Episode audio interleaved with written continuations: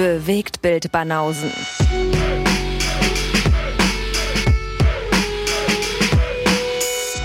Filme, Kino und Serien, bis ihr kotzt. Boom. 232. 232. Bewegt mit Banausen. Ja, Zum 232. fürs Fußvolk. Fürs Fußvolk. Jeder darf hören, jeder darf rein. Ja. Wie Susi von nebenan. Und heute tatsächlich nur wir beide. Das war in letzter Zeit ein bisschen seltener. Nur wir beide, ja. War ein bisschen, äh, hatten wir zwei Vierer-Episoden hintereinander und äh, hatten öfter mal Gäste. Ähm, deswegen müsst ihr heute mit uns beiden Vorlieb nehmen, mit den Urbanausen. Könnte ruhiger werden. Ja, ich, ich äh, in, dem, in dem Chaos und in diesem lustigen Vierergespann, was ja teilweise auch feuchtfröhlich vonstatten ging, ähm, fiel mir im Nachhinein auch auf, dass ich jedes Mal die Hälfte vergessen habe irgendwie von meinen Rezensionen, was ich da noch irgendwie so erzählen wollte. Ah ja? Ja, also besonders in der Folge von Shiros, da, Kommen jetzt erstmal ein paar Nachreichungen. ja, ich wollte bei Hoffer zum Beispiel auch erzählen, dass, äh, dass der Score von Hoffer, der da, äh, also dieses Main-Theme, dieses, dieses Leitmotiv, was da immer wieder reinkommt, Mhm. dass das ganz oft in den 90ern auch für andere Trailer benutzt worden ist. Für andere Trailer. Ja, ja. Dass praktisch so Trailer von Filmen, die danach kamen, noch diesen, diesen, äh, äh, diesen Team benutzt haben und so. Und äh, Okay. dass der richtig groß war damals. Und dass Danny DeVito auch vor zehn Jahren erst immer noch so vor Gewerkschaftsleuten, vor den Teams dann und so gesprochen hat und eingeladen wurde von diesen, bei diesen Gewerkschaftsversammlungen und da vorne an einem Podium stand und so eine Geschichten. Wegen, also, wegen Hoffer. wegen Hoffer, ja, ja. Das ist immer noch, äh, der ist immer noch so ein bisschen Held für die, für die Arbeiterklasse. Okay. Ja, dann haben wir nicht gesagt, dass Stoker natürlich von den, ähm, von den Scott-Brüdern noch produziert worden ist und dass da Tony Scott noch erwähnt worden ist. Äh, das sind schon Sachen so, die fiel mir im Nachhinein auf, dass, dass ich gesagt habe, haben wir- gar nicht gesagt hier in dem Chaos. Ja, kann gut sein. Ging ein bisschen was unter. Ja. Ist ja vollkommen legitim. Ja, natürlich. Aber es war lustig. Das war's auf jeden Fall. Ja, zumindest zwei Wochen später beugen wir ein bisschen den Leuten vor, die sagen, aber Ach so, Danny? DeVito war nämlich auch noch bei Gewerkschafts Mhm. bei Gewerkschaftsversammlung gewesen im Jahre 2011. Ja, Ja. ich weiß. Ist klar.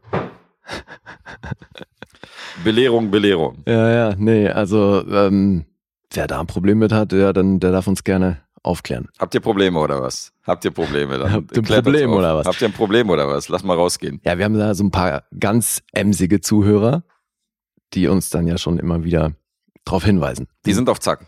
Ja. Ja, auch wenn wir das so ein bisschen lapidar benutzen, wir mögen das. äh, Also wenn ihr kommentiert und so, dann äh, freuen wir uns natürlich, egal in welcher Hinsicht. Aber Ja, öfter ist auch so, dass wir bestimmte Sachen gar nicht sagen wollen und äh, bestimmte Sachen auch mal vergessen, obwohl wir sie wissen. ja. Aber äh, natürlich könnt ihr da zu jedem Film und zu jeder Rezension dürft ihr da euren Senf mitzugeben. Also da mal nichts dagegen. ja. Ja, ja, aber es ja, liegt ja in der Natur der Sache, dass da auch mal was vergessen wird. Ja, ja, klar, logisch. Ja. Ja. Aber wir vergessen nur, weil wir es vergessen wollen. Nee, Nee. also ich nicht. okay. Da wollte ich mein Image verkaufen und das geht nicht. äh, ja, Ficken Bausen. genau die. Ja, ficken Bausen. Ja. Ja, und wir haben etabliert, dass Lee eine Allergie auf äh, Guess hat, weil ich bin reinkommen und der ist hier ein wildes Niesen verfallen. Insofern, bevor deine Allergie noch weiter, weiter die Überhand äh, ergreift, würde ich sagen, Sollen wir mal anfangen? hau raus. Also wir haben ja einiges vor. Ich habe richtig Bock. Sehr schön. Bin gespannt, was du mitgebracht hast und ähm, haben ja einiges auf der Uhr heute. Insofern würde ich sagen, schieß los. Ich habe mal wieder einen Kinofilm. War wieder mal ohne dich im Kino, aber das hast du sogar mitbekommen, weil das Ding hat Erik angeleiert. Ah, du warst, äh, das habe ich aber nicht mitbekommen, ob du da wirklich mitgegangen Ja, bist. ja, klar. Okay. Das habe ich mir natürlich nicht nehmen lassen, weil den Trailer zu diesem Film, den haben wir im Rahmen des Fantasy Filmfests relativ oft gesehen. das stimmt, ja. Es war mitunter einer von denen, wo du ja der Meinung warst, dass man mich damit als Soziopathen einstufen kann. Einer von denen, ja. Einer von denen. Und deswegen habe ich mir jetzt oder durfte ich mir mit Erik jetzt Mad Heidi angucken. Okay, witzig. Das, hat er, das habt ihr gut versteckt auf jeden Fall. Weil ich meine, Erik hat natürlich das Foto vom Kino gepostet und so, aber ich gehe nicht davon aus, dass du da mitgegangen bist. Ich dachte, Ach okay, so. konntest wahrscheinlich nicht, hast nicht geschafft. Deswegen, das ist jetzt schon eine Überraschung. Okay. Lustig. Ich dachte, das wäre angekommen. Aber ja, umso besser. Ja, ich war mit Erik im Kino und habe mir Mad Heidi angeguckt. Mhm. Und das ist ein recht interessantes Ding. Oder Matt Zweidi, wie unser Untertitel äh, der Folge 417 auf jeden Fall besagen wird. Ach so. Mad Zweidi. Ja, ist, mir schön. Gerade, ist mir gerade eingefallen. Ja, das ist nicht schlecht. Und du hattest keinen Bock. Nicht so richtig. Oder wolltest mir den Vortritt lassen. um es mal so Ja, auszudrücken. deine, dein Schweizer Patriotismus ist natürlich klar, dass er da äh, eine Kinokarte lösen muss und äh, dahin rocken muss. Aber ich äh, habe da wenig Berührungspunkte gehabt und mich hat der Trailer jetzt auch nicht so, äh, so krass umgehauen, dass ich gesagt habe, muss ich jetzt unbedingt sehen, egal wie oft die mir den gezeigt haben. Mhm. Also war ich nicht so scharf drauf. Ich bezweifle auch, dass ich mir den. Also da müssten schon viele Leute mir den Film empfehlen, aber ich bezweifle auch, dass ich mir den privat angeguckt hätte. Also war jetzt nichts, was ich unbedingt gucken wollte. Ah ja? Ja. Okay. Aber das ist definitiv was für Genre-Fans. Und das Interessante an dem Film ist ja, wie der entstanden ist. Weil der über Crowdfunding oder, oder Crowd-Investment haben sie es dann, glaube ich, genannt, weil Mhm. die das von Anfang an so aufgezogen haben, dass die das produzieren wollten, die Leute aufgerufen haben, Geld zu investieren und eben nicht, weil wie beim üblichen Crowdfunding, dass du halt, wenn du irgendwie so und so viel Geld gegeben hast, kriegst du irgendwann ein T-Shirt, sondern die Leute sind dann, sobald das Geld wieder eingespielt wurde, auch am Erlös beteiligt. Mhm. Das hat ja, glaube ich, Stromberg mit dem Kinofilm damals auch so aufgezogen. Da war dann aber, glaube ich, gab es so einen kleinen Eklat, weil die das auf die Kinozahlen beschränkt haben oder auf die Kinoeinnahmen. Okay. Und dann die Investoren aber bei DVD- und Blu-ray-Verkäufen, Da wurden die außen vor da gelassen. wurden die außen vor gelassen und das gab so ein bisschen Shitstorm. Aber wie das jetzt ähm, hier bei Mad Heidi war, weiß ich nicht genau, aber der, da waren ja auch Produzenten und Regie anwesend und die haben so ein bisschen was erzählt und das klang eigentlich so, als wäre das eben wirklich legit aufgezogen, dass die Leute, die da Geld investiert haben, das waren irgendwie ein paar hundert Leute. Und Erik war einer davon, ne? Der hat ja auch ein bisschen was dazu gegeben. Da, so ist er überhaupt auf das Projekt aufmerksam geworden und Ach, hatte da von Anfang an Bock. Und das ist halt schon irgendwie fünf Jahre her oder so. Also es hat eine ganze Weile gedauert. Die haben sehr lange am Drehbuch geschrieben und dann war natürlich eben auch die Finanzierung mhm. so ein Ding. Aber die haben dann tatsächlich 3,3 Millionen Schweizer Franken zusammenbekommen. Und das ist auch eine Schweizer Produktion, ja. das ist komplett eine Schweizer Produktion, ja. Abgefahren. Ja, Regisseur Johannes Hartmann und Sandro Klopfstein, die das auch geschrieben haben. Mhm. Und eben er hat so Co-Regie geführt. Dann gibt's noch Gregory D. Whitmer und Trent Hager, die noch als Autoren gelistet sind. Das hat bestimmt damit zu tun, dass dieser Film auf Englisch ist. Mhm. Also im Original ist dieser Film auf Englisch. Also Drehsprache war Englisch.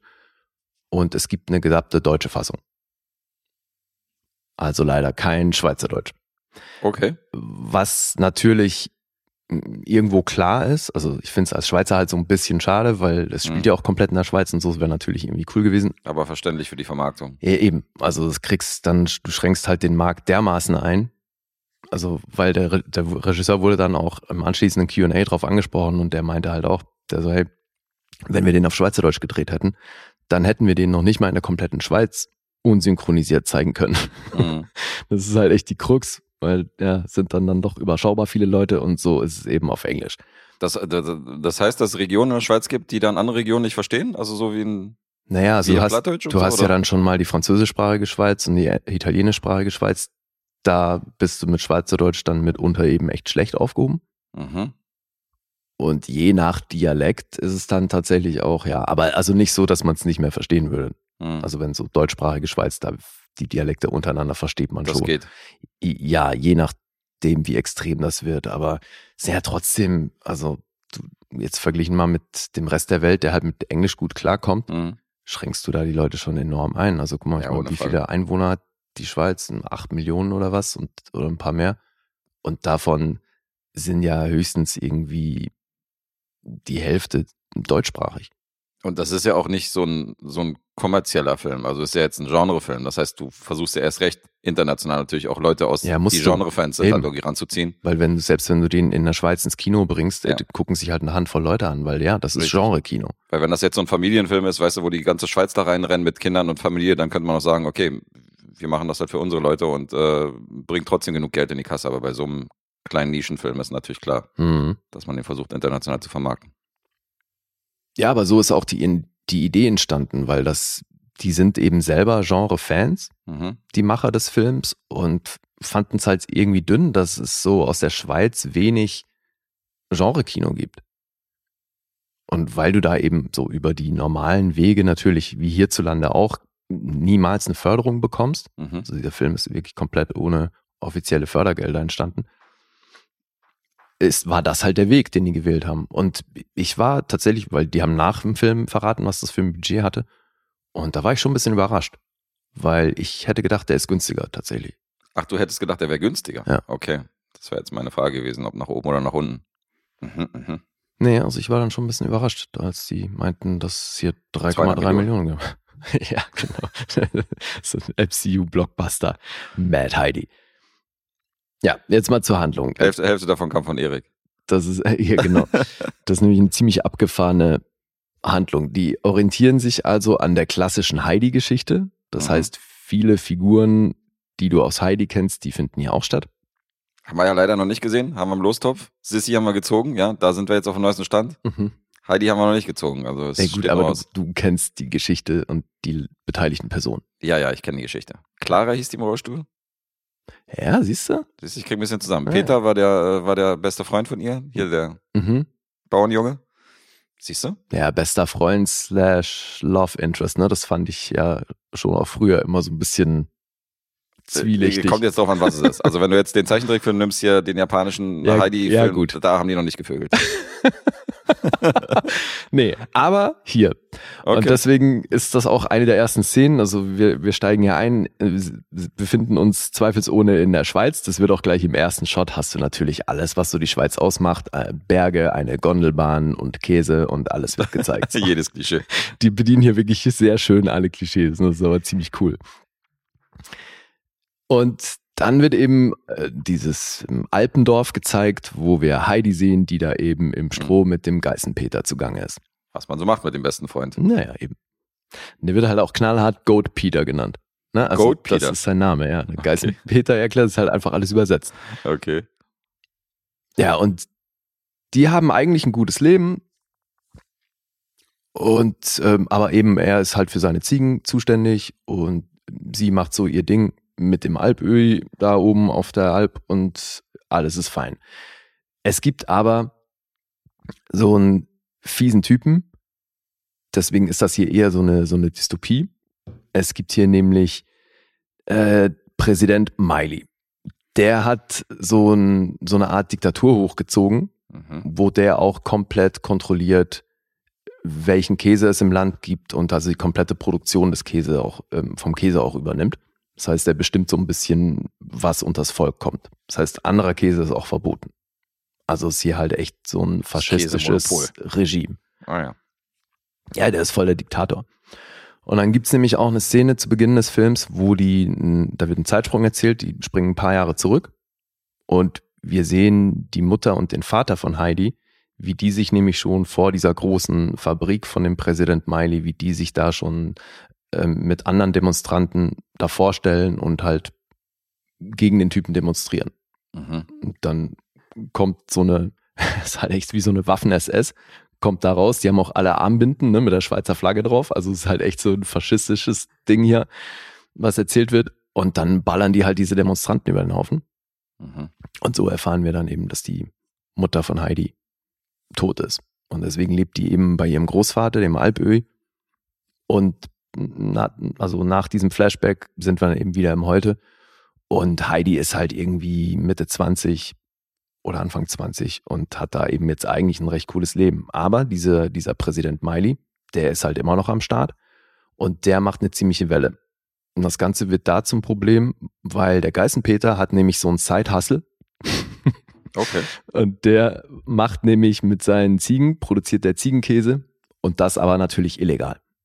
Und den verhökert er dann halt wie Drogen. Und so ist das auch aufgezogen. Ne? Der marschiert dann da auch in seiner Tracht und aber schön mit einem, so einem pimpigen Pelzmantel drüber. Marschiert er da durchs Dorf und ist offensichtlich recht gut, finanziell recht gut aufgestellt durch seine illegalen Käsegeschäfte. Okay. Guess ist verwirrt. Ja. Die Black Dynamite Samples, äh, den habe ich noch.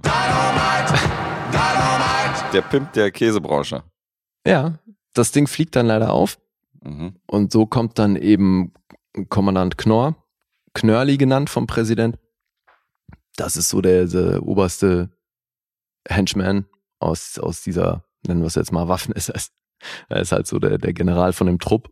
Mhm, mhm. Und der lässt dann, also der findet dann den Geißenpeter und was findet raus, was er da macht und dann wird er halt mal kurz hingerichtet.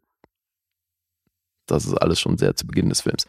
Und damit haben wir aber die Motivation für Heidi, sich an diesem Regime zu rächen. Ihren Rachefeldzug da anzutreten. Ja, Okay. Die Mhm. wird dann nämlich erstmal eingebuchtet und dann hast du hier halt auch noch äh, so ein ziemlich langes Frauenknast-Szenario, wo sie dann auf natürlich, also diese Mithäftlinge sind zum Teil natürlich richtig äh, fiese Gestalten und die wollen dann der Heidi natürlich auch nichts Gutes. Haben sie halt echt so richtige Pumperarzten aufgetrieben, Alter. So zwei Frauen, die halt mördermuskelbepackt sind, so und mit Mhm. mit denen, da wird dann in dem Knast wird auch immer auf das, weil zum Jahrestag soll es dann so ein Festival geben und da wird Schwingen geübt. Weiß nicht, ob dir der Sport was sagt. Nein. Okay, das ist eine Schweizer Sportart. Schwingen. Ja, Ist das olympische Disziplin? nee, Äh, Okay, dann erklär mal. ich glaube nicht. Ich glaube auch nicht. Ja, das ist ein bisschen wie Ringen tatsächlich. Es ist wie Ringen, aber es heißt Schwingen. da bin ich mal gespannt, was ihr da geklaut habt. Einfach nur irgend so eine kleine Regel geändert und dann äh, als Schweizer Sportart verkauft. Ja, du trägst halt so kurze Hosen. Das ist der Unterschied. Hör doch mal zu, Alter. Okay. Und du packst den Gegner halt an Hose und Gürtel. Mhm. Und dann ist es halt das Ziel, den anderen umzuwerfen oder halt auf den Rücken zu werfen. Da gibt's verschiedene Moves. ich würde es viel lustiger finden, wenn das so weit werfen wäre. wenn man denjenigen so packt und wenn es schwingen, dann heißt so, dass du den so weit wie möglich werfen musst. Ja, genau. Oh je, oh je. Äh, Mhm. schwingen, okay, wieder was gelernt. ja. Ja, deswegen, also die bedienen hier wirklich eine Menge von diesen Schweizer Klischees oder halt so das, was die Schweiz ausmacht. Eben egal, ob das jetzt, äh, also mit Schokolade, also mit Toblerone wird auch einer hingerichtet. Ah, Okay, Und Deswegen, da wird wenig, wirklich wenig ausgelassen. die Schweizer freuen sich.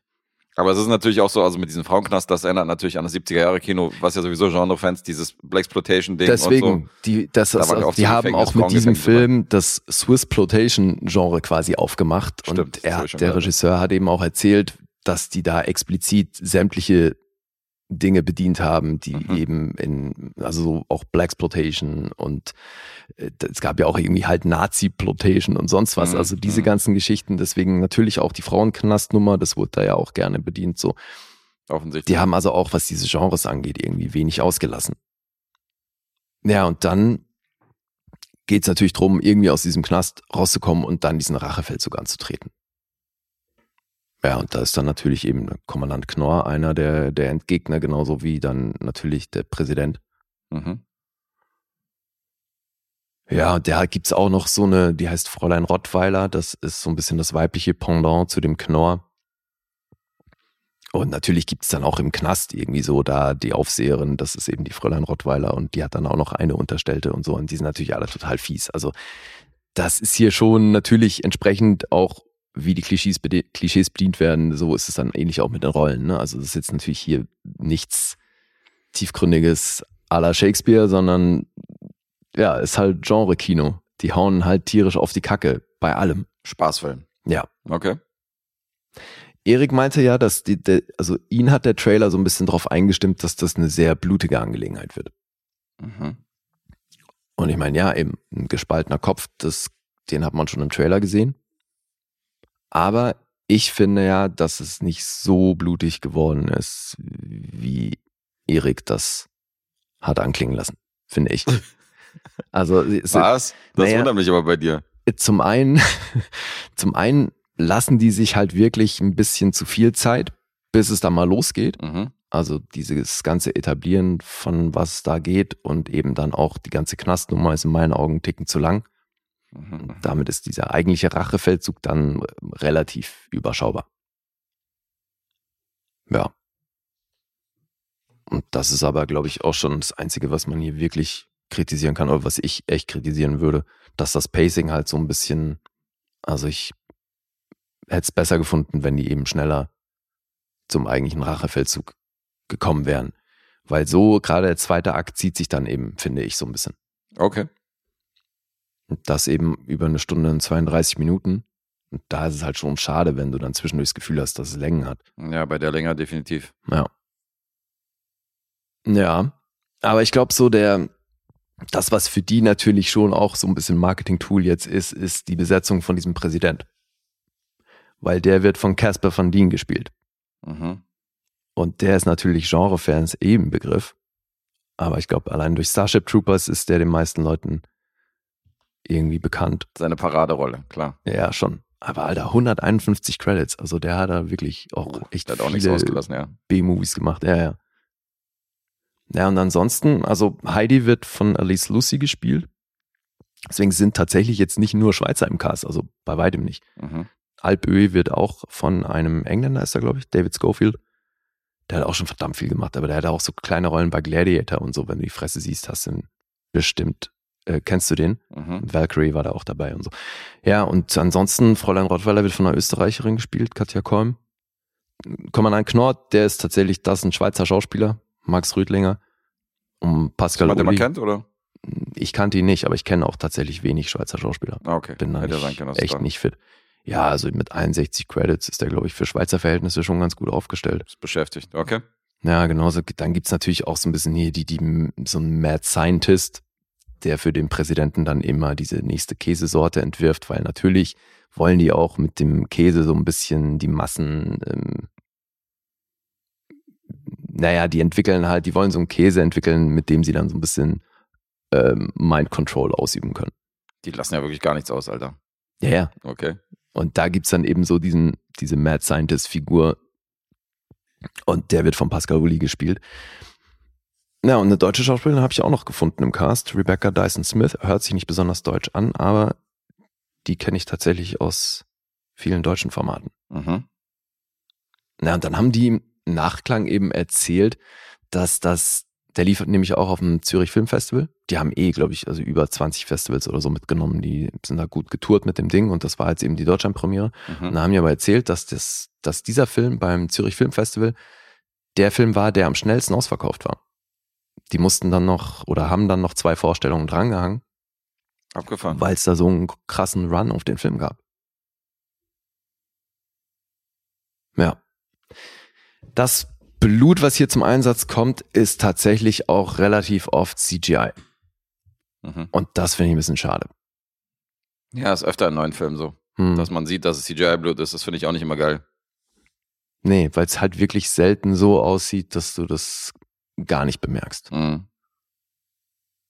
Und dass hier ein paar Sachen, also ne, wenn hier irgendwelche Leute gespalten werden und so, dass äh, sowas CGI ist, ist, ist klar.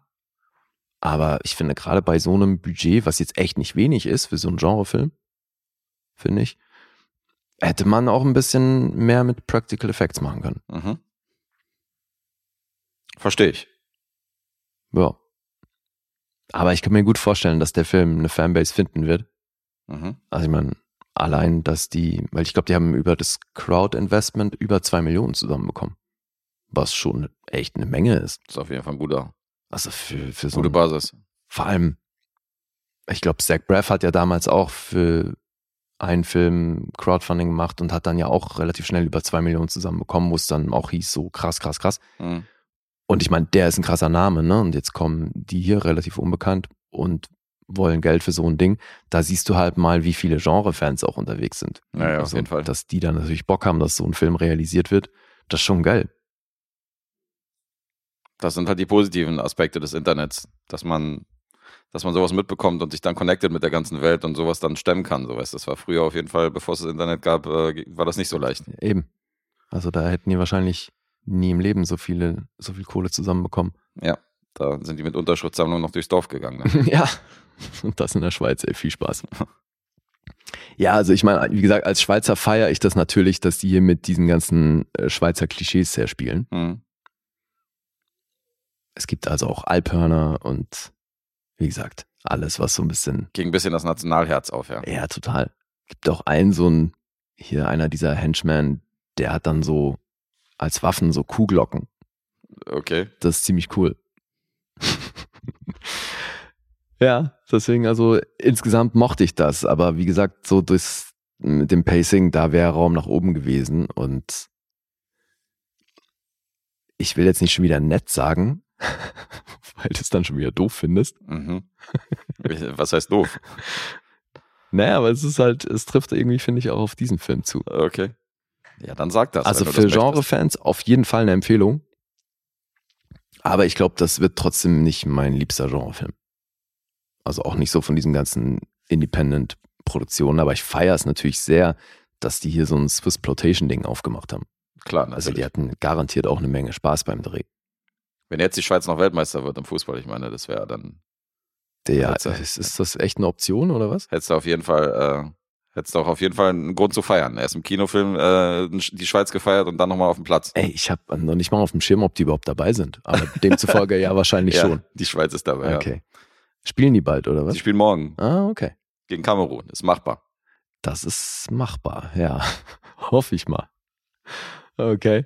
Er wusste noch nicht mal, dass sein Land dabei ist. Ist das lustig. Nee, aber ich bin auch wirklich äh, dieses Mal, was so WM angeht, völlig raus irgendwie. Ich habe noch gar nicht viel mitbekommen. Hab- Vielleicht wecke ich dein Interesse, indem ich sage, die Schweiz und Serbien sind in einer Gruppe. Oha. Spannend. Okay. ja. Na dann. Und Brasilien. Im Ernst? Ja, Mann. Oh mein Gott. Das sind die vier Mannschaften. Brasilien, Schweiz, Kamerun und Serbien.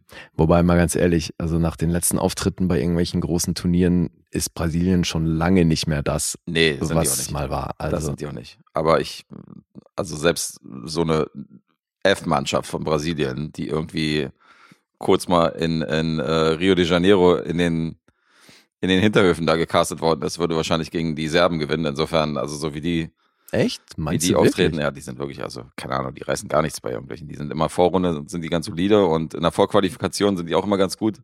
Aber dann, wenn es ins eigentliche Turnier geht, fliegen die immer gleich raus. Also ich Hm. rechne mir da nicht viele Chancen zu. Na gut. Gucken wir mal. Ja. Ja, jetzt kann ich eigentlich nur noch Punkte raushauen. Mhm. Da gibt's natürlich nicht allzu viel. Es gibt eine IMDb-Bewertung und Letterboxd. That's it. 7,2 hat er auf IMDb und bei Letterboxd 3,2. Okay. Wie viel hat dein Kollege Erik gegeben? Hat er was gesagt? Nee, Hat er nicht. ich weiß nicht, wie viel er gegeben hat. Das müsstest du mal nachgucken. Ach so, kann ich ja bei Letterbox checken. Ja, Ja. gut. Also der hat ihn bestimmt gelockt. in Letterbox-Punkten kann ich ja mal gucken, wer den schon gesehen hat. Von unseren Genre-Fans, Mad Heidi, da ist er. Ja, aber Erik musste danach auch gleich los zum Auflegen. Deswegen äh, haben wir da gar nicht mehr groß drüber gesprochen. Vier von fünf Sterne von Erik. Mhm. Anderthalb von Tino. Ach, siehst du, den haben wir noch vermisst in dem Kino. Aber das passt wieder mal so geil ins Bild, Mhm. dass der dabei anderthalb ist. Endlich weiß ich, was aus den Löchern im Schweizer Käse gemacht wird. Schon ein bisschen lustig. Schreibt er. Ja, ist der erste Satz. Ich verstehe den Witz nicht. Naja, die Löcher sind halt leer. Ja. Die, da ist halt nichts drin. Und deswegen, endlich weiß ich, was aus den Löchern im Schweizer Käse gemacht wird. Das meint er, also das war die Einleitung zu dem, zu der Rezension. Ja, aber was wird denn daraus gemacht jetzt? Der, dieser Na, nichts. Film oder was? Ja, das ist auf die Rezension von dem Film bezogen, dass man immer alles so explizit erklären muss. Äh, Löcher sind halt leer und inhaltslos und deswegen leitet Ja, er aber wahrscheinlich wenn so er eine sagt- Rezension ein. Endlich verstehe ich, was aus den Löchern gemacht Also, was wird denn daraus gemacht? Meint er damit diesen Film oder Ja, natürlich, das ist ja die Rezension von dem Film. Also gehe ich mal davon aus, bezieht er sich darauf und nicht auf irgendwas äh, anderes. was? Aha. Ja, gut. Wie gesagt, jegliche Glaubwürdigkeit verloren, verschenkt und äh, wird er niemals zurückkriegen durch RRR. Also, Niemals. Nee. Unerbittlich ist der Lieder. Naja, also, Muss auch mal verzeihen können. nee, weil er ist ja mit sehr viel Leidenschaft und Überzeugung dahinter. Hm. Und deswegen ist einfach klar, da kommen wir nicht auf einen Nenner. Und deswegen hat das für mich halt auch mal so gar keinen Wert, wenn der äh, sowas über diesen Film sagt oder Punkte in die Richtung vergibt. Okay, also du bist eher bei den vier Sternen von Erik offensichtlich. Wirst du dann sehen. Also Werde ich dann das, sehen, sagt äh, der Hast Geheimnisvoll. du ja jetzt hoffentlich rausgehört. Also Mhm, mhm. ich mochte den Film, hab schon, wie gesagt, so ein paar Kritikpunkte, aber der macht auf jeden Fall Spaß. Also weiß nicht, was Tino da schon wieder quer sitzt. Okay. Schreck fand es auch nicht so doll mit zwei Sternen. Naja, gucken wir mal. Vielleicht Tja, unsere aber mal Kollegen von Genre Geschehen. Übrigens, Riesenhint für euch. Wortspiele sind nicht so geil, wenn sie nur schriftlich funktionieren. Viereinhalb Sterne von Etienne Gade sehe ich gerade. Ja, der hat auch Notebook fünf Sterne gegeben. Ich scheiß Viereinhalb auf Sterne seine von Meinung. Antje Wessels. Ja, danke dafür. Hoffe, ich scheiße auf alle. Ja, was willst du jetzt hören? Dass ich auch auf deren Meinung scheiße oder was? Nee, ich will gar nichts hören. Ich will deine Punkte hören. Ja, die musst du doch raten, Alter. Ach so? Ich glaube schon. Ist jetzt neu, ja? Wir können auch einfach heute mal ohne raten Ich machen, dachte, wie aus dem. Effekt, aus dem Effekt haust du vielleicht trotzdem dann die Punkte raus. Ach so. Wenn ich so blöd frage. Mhm. Na gut, okay. Dann ich. jetzt trickst du hier schon rum, Alter. Nee, nee, ich kämpfe hier um meine zwei Punkte will ich ja noch holen in diesem, Mhm. in diesem Monat. Ich will ja noch hier meinen Abstand verringern. Ach so, ich Die dachte, Motivation ist da. du spielst gar nicht mehr auf Sieg. Jetzt geht's nur noch darum, einen zweiten Punkt zu holen. Ich kann ja nicht auf Sieg spielen. Ge ist, geht nicht mehr. Es sind nur noch zwei Runden, du führst 5-1, Junge. Also äh, meine mathematischen Kenntnisse reichen sogar dafür aus, zu sagen, das äh, wird nichts. Ja, du hast recht. Ja. Nee, warte mal, das kommt doch nicht hin. Das sind doch noch drei mit Support-Episode. Oder nicht? Die Support-Episode läuft separat, mein Freund. Was das Punkteraten angeht. Ja, das war schon stimmt. immer so. Verdammt. Ja, okay, gut. Dann, ja, dann äh, Ergebniskosmetik. Hau. Ergebniskosmetik, aber trotzdem. 5-3 sieht ja besser aus als ein 5 zu 1, deswegen gebe ich alles und sage, du bist bei einer äh, 7,5. Richtig. Yes. Geht doch. Siehst du, auch hier bilde ich mir ein, das war nicht allzu schwer. Ist aus diesem Jahr? Ja. Okay. 2022. Ja gut. Dann, Ja gut, äh, ja gut, äh, dann mache ich doch direkt äh, mit einem blutigen filmischen Stick weiter, wenn wir Mhm. schon mal so in die Kerbe geschlagen sind am Anfang. Und es ist wieder mal ein Anders Thomas Jensen Film, der Drehbuch und Regie äh, hier äh, verzapft hat. Es sind wieder Nikolai Lee Kars und Mars Mikkelsen, Mars Mikkelsen in der Hauptrolle. Es ist wieder Line Kruse und Nicolas Bro und ähnliche Gesichter, die wir auch schon beide in anderen äh, Jensen-Filmen gesehen haben, wie zum Beispiel zuletzt in Helden der Wahrscheinlichkeit. mhm. Und das ist ein Losfilm, den ich für Kumpel Dulle rausgefischt habe in dieser 200. Episode, wo wir jeweils immer zehn Lose gezogen haben. Und ähm, ja, hätte ich auch gerne, hätte ich auch gerne geguckt. Ähm, Habe ich auch geschafft. mitbekommen, dass du Ding geguckt hast, Ja. aber ja, hab's nicht geschafft. ja, ja, bei den Losfilmen und so informiere ich dich ja schon, aber äh, Eighth Grade wird's auf jeden Fall sehen, da werde ich dich drauf, Das auch, ja. da werde ich dich briefen, wenn ich den gucke. Jetzt erstmal dänische Delikatessen aus dem Jahr 2003. Mhm. passte gut, ist der vierte Film aus meiner ähm, Mars Mikkelsen Blu-ray-Box, den ich nicht gesehen habe. Jetzt habe ich äh, alle abgehakt und insofern, Ach, den kanntest du noch gar nicht? nee, den habe ich noch nie gesehen. Insofern war das ganz lustig, dass, dass, äh, dass ich genau den rausgefischt habe. Ach, Oder du mir den geil. rausgefischt hast. Ja, ja. Hast du den schon mal gesehen? Ich habe den schon mal gesehen, aber das fällt quasi unter nicht gesehen, weil es in einem Zustand war, Hm, äh, vergiss es. Also, so gleich. naja, war tierisch verschallert, als ich den geguckt habe. da habe ich leider keine Erinnerung mehr dran. Ich rede nicht mit Teig. Teig einfach. Teig vorm Fernseher. Okay. Ähm, Bjarne, der wird gespielt von Nicola Likas und Sven. Das sind die Hauptfiguren hier. Mikkelsen. Die sind Hiwis in der Fleischerei vom alten dicken Holger. Schon wieder ein Sven. Ja, schon wieder Sven. Und äh, Holger scheucht die beiden, beleidigt die, die sind halt hinten in meiner Küche und der äh, zieht halt über die her, dass die nichts können und dass die Buletten auch nicht geil sind, die die machen und äh, dass irgendwie das Fleisch, was, wo er da irgendwie Hand anlegt, viel mehr Charakter hat und so und äh, deine Würstchen waren auch schon mal besser, Biane und so weiter und so fort und äh, scheißt die beiden immer so ein bisschen zusammen. Und darauf haben die keinen Bock mehr und sagen, pass auf, wir machen jetzt folgendes, wir machen unsere eigene Fleischerei auf. Mhm. Das ist der Plan. Und ähm, kurz nach Eröffnung, also es gibt kaum Kundschaft, muss man dazu sagen. Also es ist irgendwo in so einem abgelegenen Bezirk, wo die die Miete noch zusammengekratzt haben. Die haben dann noch irgendwie so, die brauchen beide danach natürlich auch Einstiegskapital. Also Sven hat das äh, zusammengekriegt, der hat das so zusammengespart und Björn hat halt keine Kohle. Und der hat einen Zwillingsbruder, der an Beatmungsgeräten hängt, der schon gehirntot irgendwie deklariert worden Mhm. ist. Ja. Und ähm, er geht dann hin und sagt so, ja, wir können hier die Geräte abschalten. Und sagt so, ja, das ist eine gute Entscheidung, weil es ist ja auch, äh, da erklären die ihm so, dass ja auch äh, Strom verbraucht wird und so hin und her und das auch mal eine gute Entscheidung ist, sowas zu machen und so. Und äh, er hat ja auch frische Organe, die man dann auch irgendwie noch, äh, die man noch benutzen kann. Deswegen ist das, äh, ist das. Aber darf ich fragen, so warum? Und dann sagt er halt so, naja, ich bin halt ein, er also ich erbe halt Geld. Wenn, wenn es ihn halt nicht mehr gibt. Ach, und solange okay. er am Mhm. Leben ist, kriege ich das Geld nicht und ich brauche das Geld halt jetzt, um Laden aufzumachen. So, ja, trotzdem eine gute Entscheidung, auch wenn die Motivation ein bisschen fragwürdig ist, sagt die Krankenschwester dann. Und äh, dann gibt's den Plan, den halt abzuschalten, damit er die Kohle kassiert für den Laden. Und wie gesagt, am Anfang haben die kaum Kundschaft. Und dann passiert ein Unfall mit einem Elektriker im Tiefkühlraum, weil es, der Strom geht nicht im Tiefkühlraum und der soll da irgendwie Licht installieren, damit wieder der Strom da angeht, damit die was sehen. Da, wo das Fleisch gekühlt wird. Und äh, die Tür ist halb auf. Der Typ braucht irgendwie länger da mit den Kabeln. Und äh, Sven alias Mikkelsen weiß nicht, dass der dann noch drin ist, irgendwie bei Feierabend. Hm. Haut halt die Tür irgendwie zu, die geht nicht von innen auf Mhm. und geht halt nach Hause. Ja. Und am nächsten Morgen kommt er wieder und findet den toten Elektriker im Tiefkühlraum. Und Sven reagiert dann etwas panisch am nächsten Morgen, weil der verarbeitet den Elektriker dann so äh, in so einer Kurzschlussreaktion zu Filets. Mhm. so ein bisschen äh, kommt mir so vor, als hätten wir die Story schon mal hier irgendwie er- erläutert oder erklärt. Also es Ja, äh, erinnert ja. mich an eine andere Rezension. Definitiv äh, französische Flashbacks hier. Definitiv, ja. Und dann finden die beiden auch wegen mangelnder Fleischlieferung bald den Weg über die Ladentheke, also dieser, äh, die, die Leiche von dem Elektriker. Und ähm, die Filets werden dann bald der Renner. Mhm. Und äh, sein Kumpel Bjarne, der denkt erstmal, dass der Typ einen völ- völligen Schatten hat, dass der da viele Filets verkauft hat aus der Leiche, weil seine erste Reaktion ist natürlich, die Polizei zu rufen und zu sagen, es ist ein Unfall. Ja. Ruft die an und er sagt, ja, geht nicht mehr. Weil ich habe den schon verkauft, zum Teil. und äh, das ist schon eine abgefahrene Story. Und dann werden die halt so der Renner und äh, dann kommt auch schon mal Sven alias Mikkelsen mit so einer Mülltüte an. Und Bjarne fragt dann so nebenbei, was ist in der Mülltüte drin? Er sagt, ja, ist nur so ein kleiner Ukrainer aus dem Park. Fand ich schon ziemlich witzig.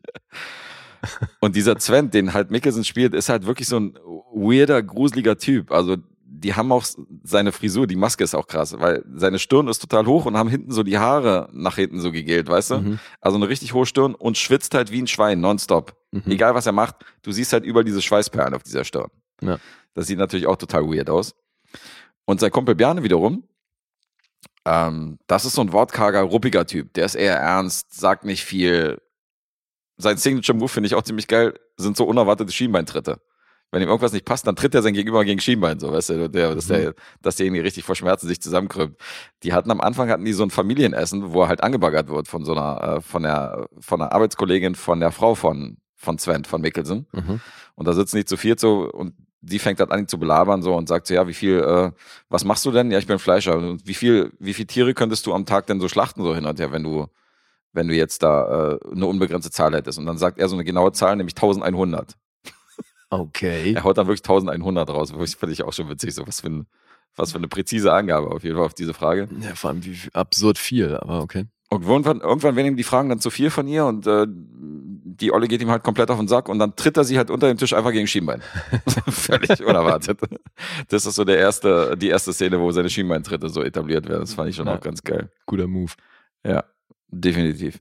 Dazu muss man sagen, dass, ähm, dass die Rolle von äh, Nikolai Likas, dass das eine Doppelrolle ist.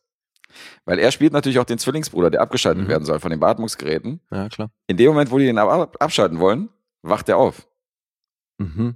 und ist plötzlich wieder back to life. Und ähm, das ist Aigil. Und Aigil wird auch gespielt von, äh, wie gesagt, besagten Schauspieler. Und der ist natürlich nicht wortkarg, und, sondern der hat so ein paar Gehirnzellen äh, am Beatmungsgerät liegen gelassen und ist dann auch unterwegs und äh, taucht dann auch immer wieder in dieser Fleischerei auf, weil er, weil er zu seinem Bruder halt immer den Kontakt sucht und schreit dann immer rum, Aigil, Aigil ist hier. Okay. Und hat auch immer so eine Spielzeuggiraffe dabei und so. Und äh, ist schon, bringt auch immer so diese kleinen, diese Spieltiere mit, so, weißt du, diese, Mhm. es gibt doch diese Tiere zu kaufen. Ja. Wie heißen die denn, Alter? Die haben auch so einen bestimmten Namen, diese, diese Zootiere, die du so als Gummitiere kaufen kannst. War Ah, das ja? Schleich? Aber Da fragst Sind das du, Schleichtiere? Alter, du bist der mit der. ja, Spielwarenabteilung. ja. Lange her, ja. Früher wusste ich sofort, was das ist. Ich glaube Schleich. Bin mir jetzt nicht sicher. Und dann Okay. kommt er mit diesen Tieren und die stellen diese Tiere dann irgendwann so in so ein, in so ein Fach unter der Ladentheke. Dann ist Mhm. irgendwann mal, du siehst dann im Laufe des, äh, also die zeigen ja nicht jedes Mal, wie der ankommt, aber irgendwann so machen sie dieses Fach auf, machen neues Tier rein und du siehst, dass schon voll viele Tiere da drin Mhm. liegen. Also der Typ taucht jeden Tag da auf und nervt die. Okay. Und viel mehr würde ich hier nicht erzählen als an dieser Stelle. Es geht um diese Konstellation, wie jetzt letztendlich diese beiden, äh, also ich meine hier, Sven ist ja cool damit, so Menschen zu töten und die dann zu Fleisch zu bearbeiten. Mhm. Bjarne wiederum findet das nicht cool. Ja. Und jedes Mal, wenn er irgendwie eine neue Leiche da anschleppt, muss er sich vor Bjarne rechtfertigen, weil er sagt, Alter, ich bin hier, ich bin hier langsam weg, wirklich, das wird mir zu viel, du bist ein Psychopath. Der Mhm. sagt jetzt zu ihm, du bist ein Psychopath, du bist ein Idiot, was machst du denn hier? Wir wollen ja ganz normal eine Fleischerei führen und du hängst hier irgendwelche Leute ins, in den Tiefkühlraum und so, weißt du, da hängen halt ständig neue Leichen. Mhm. Und äh, das ist die Story von dänischen Delikatessen. Und äh, ist natürlich, äh, was Mikkelsen angeht, ist das ein kleines Foreshadowing auf Hannibal. Mhm. was dieses Kannibalen-Thema angeht. Und das ist schon recht witzig.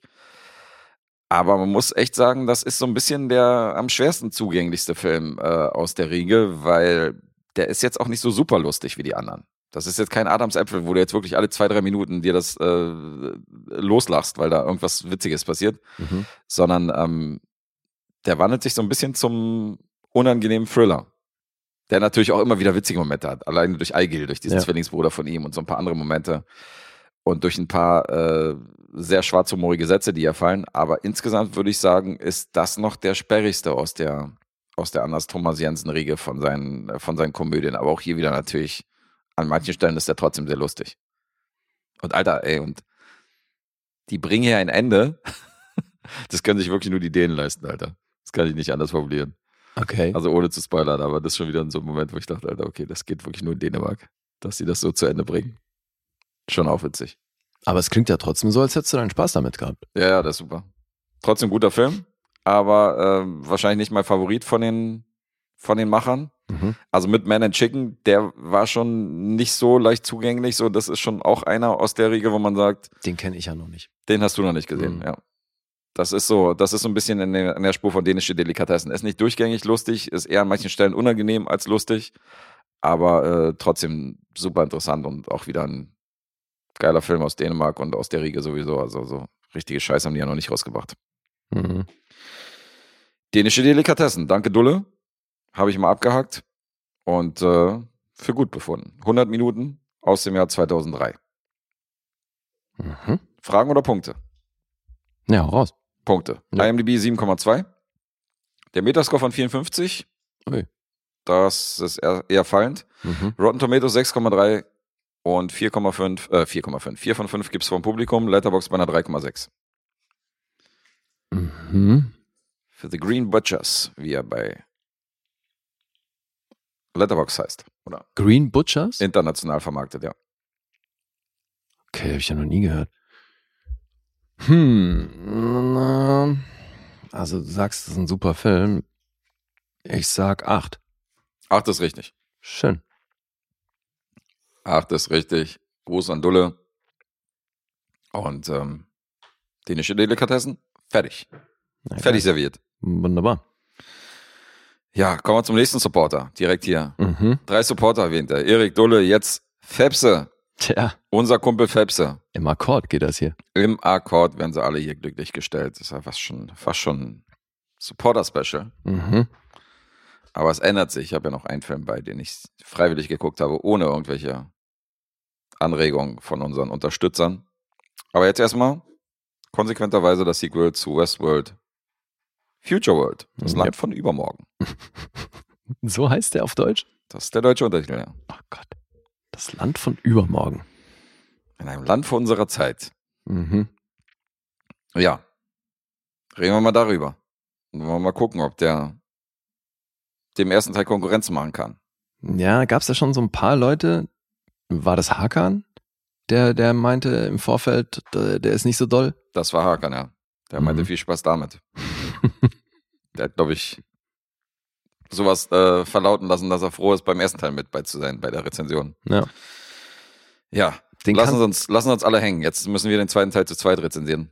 Ja, aber ich bin trotzdem froh, dass ich ihn gesehen habe, weil den kannte ich noch nicht.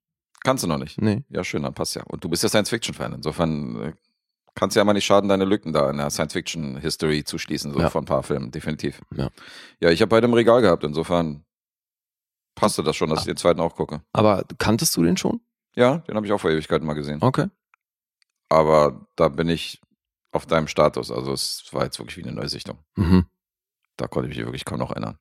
Alright. Hat sich ja auch äh, vor und hinter der Kamera ein bisschen was geändert, was, äh, was die Beteiligten angeht. Also so ziemlich alles hat sich eigentlich Ich geändert. wollte gerade sagen, nahezu alles, ja. Bis auf eine einzige Person. Mhm. Richard T. Heffron hat diesmal Regie geführt. Eigentlich nur bekannt, weil er massig TV-Filme gemacht hat. Ja, und Fackeln im Sturm. Falcon im Sturm hat er gemacht, ja. Aber viel fürs Fernsehen halt. Naja. Drehbuch genauso. Major Simon, von dem ist wiederum Phase 4, den ich hatte. Mhm. Und äh, sein äh, Co-Drehbuchautor George Schenk. Ja. Der wiederum auch etliche TV-Filme gedreht und äh, ja, auch ganz viel fürs Fernsehen gemacht. Also Regie, Regisseur und Schreiberlinge, was so ein bisschen die TV-Optik des äh, zweiten Teils Future World erklären würde, weil ich finde, dass Westworld mehr Kinoflair hat als der hier definitiv. Ja, ein bisschen. So ein bisschen, oder? Ja, aber ich finde auch trotzdem, also Production Value ist jetzt hier nicht komplett scheiße. Nee, komplett scheiße ist es nicht. Und wir haben neue Akteure vor der Kamera, nämlich Peter Fonda und Blythe Danner. Zweitere durfte man auch kennen, hat 115 Credits, war unter anderem auch die Frau von, von De Niro in uh, Meet the Parents und so. Also Mhm. hat auch schon wirklich in bekannten Film mitgespielt. Also das Gesicht war mir definitiv ein Begriff. Ja. Und äh, willst du die Story machen, soll ich? Kann ich gerne machen. Die erzählen jetzt das Jahr 85. Das heißt, ein, ein paar Jahre vergangen, seit diese Katastrophe in Westworld gab. Ja, zehn Jahre sind dazwischen, glaube ich. Zehn. Mhm. Ja, kommt hin. Und Dallas, also diese Firma, die diese, dieses Resort äh, veranstaltet, die sind jetzt eben wieder bereit, das Ding neu zu eröffnen und machen da eine recht große Kampagne draus und wollen vor allem Westworld durch Future World ersetzen. Und dazu laden die ähm, ja, Politiker und natürlich auch eben eine Menge Presse ein und briefen die im Vorfeld auch so ein bisschen, dass halt der Deal ist, oder die hoffen natürlich, dass die dann eben möglichst gut darüber schreiben. Genau, die wollen halt ihren Namen wieder reinwaschen und deswegen sagen die, die haben nichts zu verlieren und laden halt die Presse ein, um da irgendwie alles zu besichtigen und so, also Ja. um so ein bisschen das Image wiederherzustellen. Und dabei sind die von dir genannten Schauspieler, das sind nämlich die beiden Hauptfiguren, Chuck Browning, gespielt von Peter Fonda, der ist Reporter, der hat eben schon über das, was in Westworld passiert ist, berichtet. Deswegen ist es Delos halt enorm wichtig, dass der jetzt wieder am Start ist. Mhm. Und die, den wollen sie vor allem überzeugen. Und Tracy, genannt Sox, die ist ähm, fürs Fernsehen, oder? Die arbeitet fürs Fernsehen, die ist, hat da eine Show. Mit richtig viel, viel Fanbase. Ja, und deswegen erhoffen sie sich halt über sie auch irgendwie eine, eine positive Publicity. Na, und dann kommen die beiden dahin, entscheiden sich für Future World und kriegen aber eben im Vorfeld so ein Briefing, wo halt auch gesagt wird, wir haben das jetzt alles überarbeitet und äh, alles komplett neu gemacht. Jedes Einzelteil in jedem der Roboter ist neu. Es kann gar nichts mehr passieren. Wir haben das jetzt alles im Griff. Wir haben also auch sämtliche Posten, wo irgendwie menschliche Fehler entstehen könnten, durch Maschinen ersetzt. Und deswegen ist das jetzt alles failsafe. Mhm. Ja, und ähm, sie kriegen aber auch gesagt, also unsere beiden Reporter kriegen auch gesagt, dass die sich auch hinter den Kulissen umgucken können. Natürlich hat aber trotzdem die Leitung von Delos da so ein Auge drauf. Die versuchen das so ein bisschen angeleitet durchzuführen, damit die eben dann nicht in Bereiche vordringen, wo sie nicht hin sollen. Ja, natürlich hat, hat aber Chuck Browning, der will dem Ganzen auf die Spur gehen und ja, natürlich in Bereiche vordringen, wo er nicht hin soll. Mhm. Ja. Und das Ganze, also seine Motivation oder warum er da überhaupt irgendwas vermutet, was shady sein könnte, hat damit zu tun, dass bevor er in dieses Delos Resort reist, kommt ein Typ auf ihn zu, der kontaktiert ihn davor telefonisch, mit dem trifft er sich dann in dem Moment, als er sich mit dem trifft, weil der wollte ihm was über die Machenschaften von Delos erzählen. Das ist ein Ex-Mitarbeiter von, von Delos. Ja. Wird der umgebracht. Und dann weiß Chuck natürlich, okay, da ist, irgendwas ist da nicht koscher und will das dann rausfinden. Also er findet, das kann man glaube ich verraten, dass er die Liste bei ihm findet. Der Typ hat dann eine Liste bei sich mit Namen Mhm. und dann kommt raus, dass alle Namen, die auf dieser Liste stehen, hochrangige Gäste sind, die halt in hoher Frequenz immer diesen Park besuchen. Ja. Und ähm, da zählt er eins, eins zusammen und sagt, da ist irgendwas shady. Na klar. Richtig. Weil er auch, also in dem Moment, wo er umgebracht wird, sagt er auch noch Delos und es ist klar, dass Delos irgendwas damit zu tun hat. Mhm. Ja, und dann geht's drum, rauszufinden, wer den getötet hat und was da dahinter steckt. Naja, und der Einzige, der es wirklich aus dem ersten Teil in, noch in diesen geschafft hat, war Yul Brynner, der hier wieder den Ganzlinger spielt, allerdings, Das war ja wohl super lächerlich, Alter. ja, Was war das denn für also vor allem, wie sie das eingebaut haben, das ist halt schon irgendwie dünn, aber gut, es ist halt sein letzter Film, Mhm. der ist kurz darauf gestorben. Mm, Ja. Was? Zehn Jahre hat er noch überlebt, also kurz danach ist Ach er stimmt, gewesen. es waren zehn Jahre, ja, aber der war krank, ne? Also der, Ja, der war schon Ja. krank. Das ist sein letzter Film, das ist richtig, aber äh, gestorben ist halt erst neun Jahre oder zehn Jahre später. hm. Mitte der 80er. Aber es stimmt, das ist sein letzter Auftritt gewesen und das ist schon traurig, so Ja. abzugehen. naja, auf jeden. Das ist, das ist so lustig, wenn du siehst, so be- berühmte Schauspieler, wie die manche Filme, also so was die dann als letzten Film gewählt haben. Ich meine, Gene Hackman hat ja den, äh, hat ja mit Ray Romano diese Politkomödie gedreht. Das war ja sein letzter Film. Alles okay? Muss ich hier stabile Seitenlage machen Ja, oder du bist gut. ja am Abkratzen? Wie kann man sich denn an Wasser verschlucken, Alter? Schön ins Nasenloch rein, ja. Oh, geil. ja, aber ist, also jetzt bei ihm klingt's ja nicht so, als hätte er sich das ausgesucht, wenn, Ja, er, ja, klar. wenn er krank war. Das stimmt schon. Aber es ist halt so, wenn du allgemein betrachtest, was so die letzten Filme von bestimmen und äh, manche sind ja richtig legendär abgetreten, weißt du, mit großen Filmen, so wo du sagst, okay, das ist ein krasser Film Hm. als letzter Film. Und äh, andere dann so fragwürdig. Aber der hier, also auch so wie er eingebaut worden ist in den Film, ist wirklich lame. Einfach nur so, um irgendwie Jules Briller auf das Plakat pappen zu können. Das ist halt die einzige ja. Motivation. Ja, ist echt lame. Definitiv. So, wie fandst du denn den, äh, die Fortsetzung? Zu lang. Zu lang mit einer Stunde 48. Ja. Okay. Weil auch dieser Film, also boah, fast den kompletten zweiten Akt oder schon auch große Teile des dritten, da zieht sich die Nummer schon enorm und es ist halt auch redundant, was da passiert. Mhm. Ich finde, die drehen sich so ein bisschen im Kreis und ziehen es damit echt unnötig in die Länge. Aber was ich halt auch hier wieder cool fand, ist eben diese Welt, die die aufmachen und so, das funktioniert für mich halt wie im ersten. Da würde ich jetzt keine Abstriche machen, aber also irgendwie hat's mich halt auch nicht groß gejuckt, was jetzt mit den beiden ist und leider fand ich das dann schon auch ähnlich konstruiert wie eben Jül Brünners Auftritt hier war schon auch die restliche Handlung. Das wirkte hart forciert. Mhm. Also, weil, mal ganz ehrlich, die Motivation von dem, was hier Böses stattfindet, ist das so hirnverbrannt. Ja, ziemlich. Und dann Chuck und Tracy natürlich. Also er ist oldschool und schreibt für die Presse, weißt du, für die Zeitung. Sie ist halt so ein TV-Star. Deswegen giften die sich natürlich nicht an, äh, giften die sich an, hatten aber schon mal was miteinander und dann nähern die sich auch wieder plötzlich an. Das kam auch so irgendwie plötzlich und total unorganisch. So Ja. von wegen einmal äh, Wo fürchtet sie, voll noch um sein Leben, so weißt du, und dann äh, hasst sie ihn, aber wie die Pest, so, also sag ich so. was- Ja, und als er sie dann aber irgendwie packt und in den Nebenraum zieht, sagt sie ja noch sowas von wegen, ey, ich habe schon gedacht, das passiert nie. ja endlich, So, also, endlich ja, machst du mal was, na los. Ja, Ich stimmt. dachte, äh, okay, ich habe das in der Form nicht kommen sehen, aber gut. Ja, ja, ja, eben. Also alles, Schocker. alles ein bisschen konstruiert. Total. Und ich habe ja schon gesagt, der hat so ein bisschen diese TV-Film-Optik und ich finde, also der kackt in einiger Hinsicht ab zum ersten Teil, weil ich finde den wesentlich unspektakulärer. Da passiert halt nicht so viel wie im ersten Teil. Und ich fand diese Welt, die der erste aufmacht, halt mit den verschiedenen Welten. Weißt du, da hast du die Wildwest-Welt, da hast du natürlich dieses alte Rom und so. Und Hm. das war viel spannender. Hast, hast du nachgeguckt, wo wir beim bei Westworld beide gelandet sind? nee. Okay. Also ich glaube mich zu erinnern, dass ich eine 8 gegeben habe, aber ich bin mir jetzt nicht hundertprozentig sicher. Nachgeguckt habe ich nicht, weil Mhm. ich wollte mich da nicht beeinflussen lassen. Okay. Beeinflussen lassen? Naja, Oh. indem ich jetzt, keine Ahnung, indem ich jetzt die Punkte vergleiche mit dem, wie du den jetzt ab. Das finde ich ja ein bisschen lame. Ach so. Deswegen habe Okay. ich da nicht, äh, nicht geguckt. Ich gucke auch bei Letterbox gucke ich mir nicht die anderen, äh, also die Bewertung eventuell schon, aber ich, guck, ich lese mir nicht irgendwelche Rezensionen durch von anderen Leuten, damit ich da nicht irgendwie oder höre mir irgendwelche Podcasts an, bevor wir rezensieren. Das Mhm. beeinflusst mich dann zu sehr.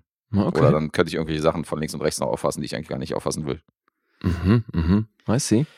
Yes. Nee, mir ging es jetzt auch nur darum, inwiefern das äh, ein Abfall ist vom ersten zum zweiten. Das macht sich bei mir auch punktemäßig definitiv bemerkbar. Das ist klar, mir ging es um die Leute, die das jetzt hören, dass sie das auch so ein bisschen einordnen konnten. Also Westworld kam bei uns beiden relativ gut weg. Ich Ich glaube, bei dir noch. Drei Euro kriegt ihr Tabelleneinsicht bei den Bewegtbildbanausen. Ja. Da könnt ihr immer gucken, wenn sowas ist, so eine Rezension.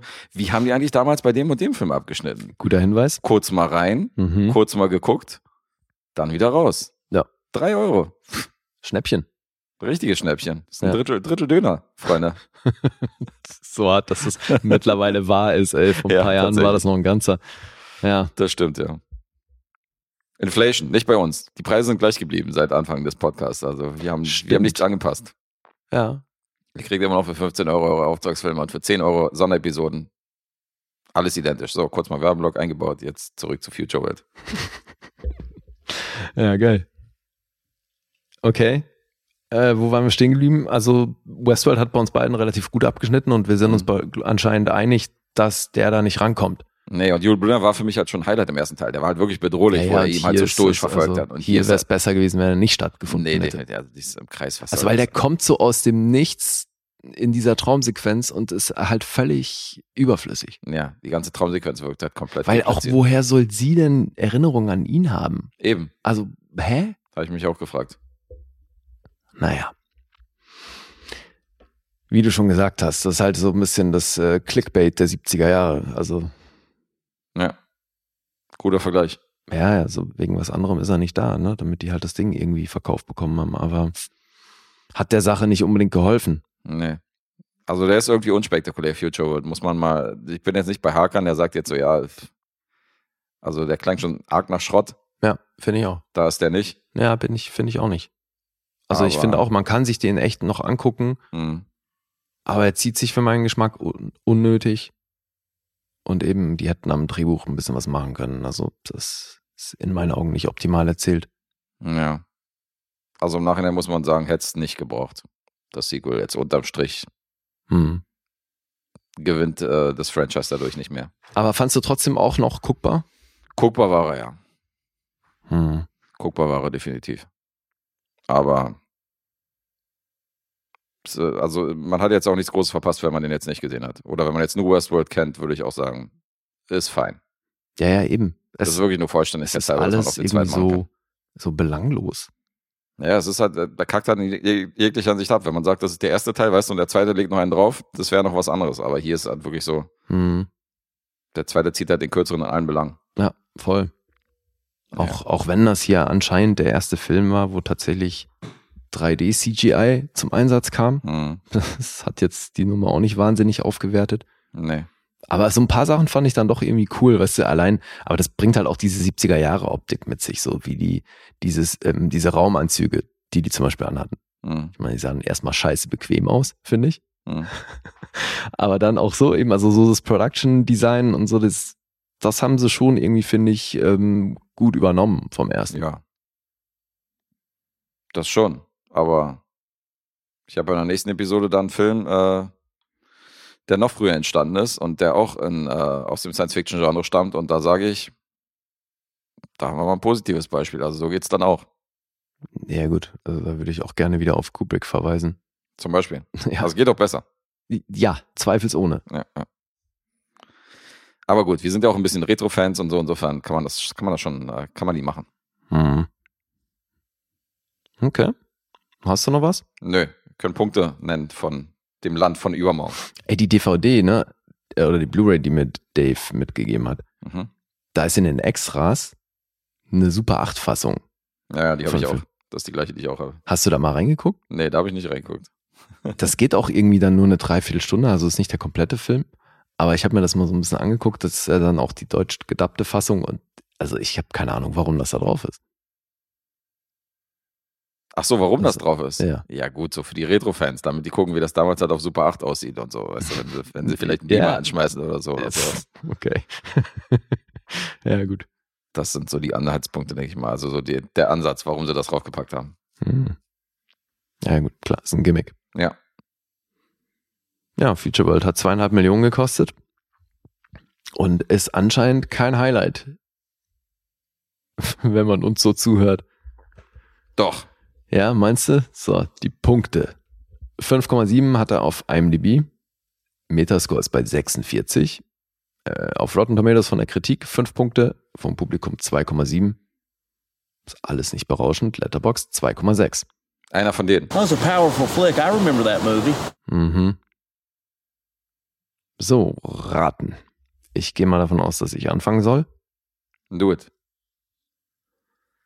Ah, ich schwank dann doch einen halben Punkt. Ähm, ich sag sechs. Richtig geschwankt. Sechs ist richtig. Ähm, ich sag bei dir sechseinhalb.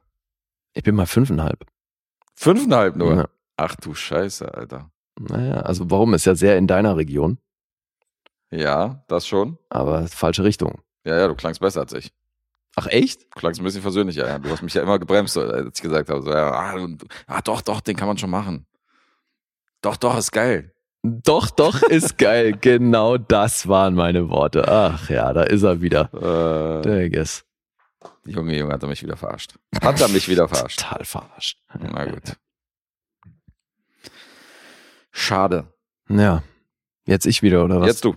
Alright, dann kommen wir zu einem Los. Und fuck, ich hatte, ah Mann, ich hatte die Lose ja irgendwo rumliegen und jetzt sind sie nicht da. Jetzt weiß ich wieder mal nicht, von wem das ist. Ah doch, pass auf, ich glaube, es ist von Dennis. Ich glaube auch, wenn das der ist, äh, auf den du mich vorbereitet hast. Ja, ich habe dir Bescheid gegeben. Ja. Du hast ihn auch geguckt, deswegen ist das jetzt quasi schon wieder eine gemeinsame Rezension. Yay. Yay. Ja, ist Dennis. Die Werkmeisterschen Harmonien Mhm. aus dem Jahr 2000. Das ist ja einer von diesen Filmen, die auf sämtlichen Listen stehen und wenn es um die besten Filme des 21. Jahrhunderts geht, dann wird der auch immer mitgenannt. Ist echt krass. Ich, äh, Der ist in der Top 250 Narrative auf Letterboxd, Mhm. also wirklich auf sämtlichen Listen. Wenn du jetzt raten müsstest, aus welchem Jahr der Film ist, ohne es zu wissen, hättest du wahrscheinlich niemals das Jahr 2000 getippt, oder? Nee, klar. Der wirkt der viel wirkt älter. ja. Ja. Ja, aber das hat natürlich sehr viel mit der Machart zu tun. Klar. Nicht nur, weil der in Schwarz-Weiß gehalten ist, sondern auch sehr langsam daherkommt. Der Film besteht ausschließlich aus Plansequenzen. Das sind insgesamt 39 Einstellungen, wobei das war so ein bisschen widersprüchlich. Ich habe manchmal 37 gelesen, dann wieder 39, aber so um den Dreh. Mhm. Und das halt immer ewig lang. Der- Deswegen geht genau, der Film auch zwei Stunden 25. Genau, diese 2 Stunden 25 auf diese, äh, auf diese Zahl runterzubrechen, das sagt schon einiges aus. Deswegen wirklich eine lange Plansequenz nach der nächsten. Mhm. Und das macht den Film schon zu einer Herausforderung, würde ich mal sagen. Und wahrscheinlich würde hier drunter stehen für Fans von, wie hieß dieser russische Schwarz-Weiß-Film mit Gott? Äh, Ach so, es ist nicht leicht, es ein ist Gott nicht zu sein. leicht, ein Gott zu sein. Ja, so ein bisschen hat er auch hier den Vibe von, äh, von dem Leichenverbrenner gehabt. Mhm. Ja, wobei der kam mir dann im Vergleich schon sehr dynamisch vor. Das war dann das Speed unter den Filmen. Ja. Der Die Hard. Und ich Okay. finde, weil es ist nicht leicht, ein Gott zu sein, hat, meine ich, auch eine ähnliche Länge oder ist sogar noch länger. Mhm. Und ähnlich sperrig, also weil ich glaube, das trifft auch auf diesen Film zu. Aber denk dran, bei Es ist nicht leicht, ein Gott zu sein, wurden Hühner ins Bild geworfen. Das Mhm. hat ja bei mir für drei, vier Punkte mehr gesorgt. Ah ja. Mhm. Hier wurden keine Hühner ins Bild geworfen. Du hast eine Menge 3D-Effekte bei dem, bei dem russischen Film gehabt. Ja. Okay. Mittendrin stand nur dabei. Ja, jetzt haben wir hier einen ungarischen Film mit Mhm. einer großen deutschen Beteiligung. Der Regisseur Bellatar ist aber mit seinen überschaubaren 19 Credits vor allen Dingen für Satans Tango bekannt. Und das ist halt dieser 7 Stunden 19 Film, der aber von allen irgendwie auch gefeiert wird. Also das klingt ja auch so, als müsste, man- müsste man den irgendwann gesehen haben. Das ist eine Hausnummer, ja. Aber das ist halt echt ein Projekt. Du kennst den demnach auch nicht, ne? Nee. Ja, okay. Das Turiner Pferd ist wohl auch noch recht bekannt von ihm, aber ich muss gestehen, ich kannte nichts von ihm und habe jetzt zum ersten Mal eins seiner Werke gesehen. Und was ich auch interessant finde, als zweite Regie wird hier Agnes Ranitzky genannt. Die ist Cutterin und Belatars Frau. Mhm. Deswegen also hier Co-Regie von dem Ehepaar. Das Ganze basiert auf einem Roman namens Melancholie des Widerstands. Der ist erst aus dem Jahr 89. Das hat aber eben viel mit auch der damit verbundenen politischen Lage zu tun. Und ähm, deswegen ist dieser Herr als, also der Autor dieses Romans, als Autor hier gelistet und Belatar und Peter Dobay haben das dann auch geschrieben zum Drehbuch verfasst. Und wir befinden uns in Ungarn, kurz nach dem Zweiten Weltkrieg. Und im Mittelpunkt der Geschichte steht Janosch. Janusz Waluska. Das ist die Figur von Lars Rudolph. Der führt hier komplett von Anfang bis Ende durch den Film. Und das ist so ein sehr fürsorglicher und, und vertrauenswürdiger, schon auch bisschen naiver, naiv wirkender Typ, finde ich. Aber sehr respektvoll mit allem und der hat so ein bescheidenes, aber eben sehr friedliches Leben. Und der hat so, ist sehr eng verbunden mit seiner erweiterten Familie. Also gibt so Tante und Onkel und glaube noch irgendwelche Cousins.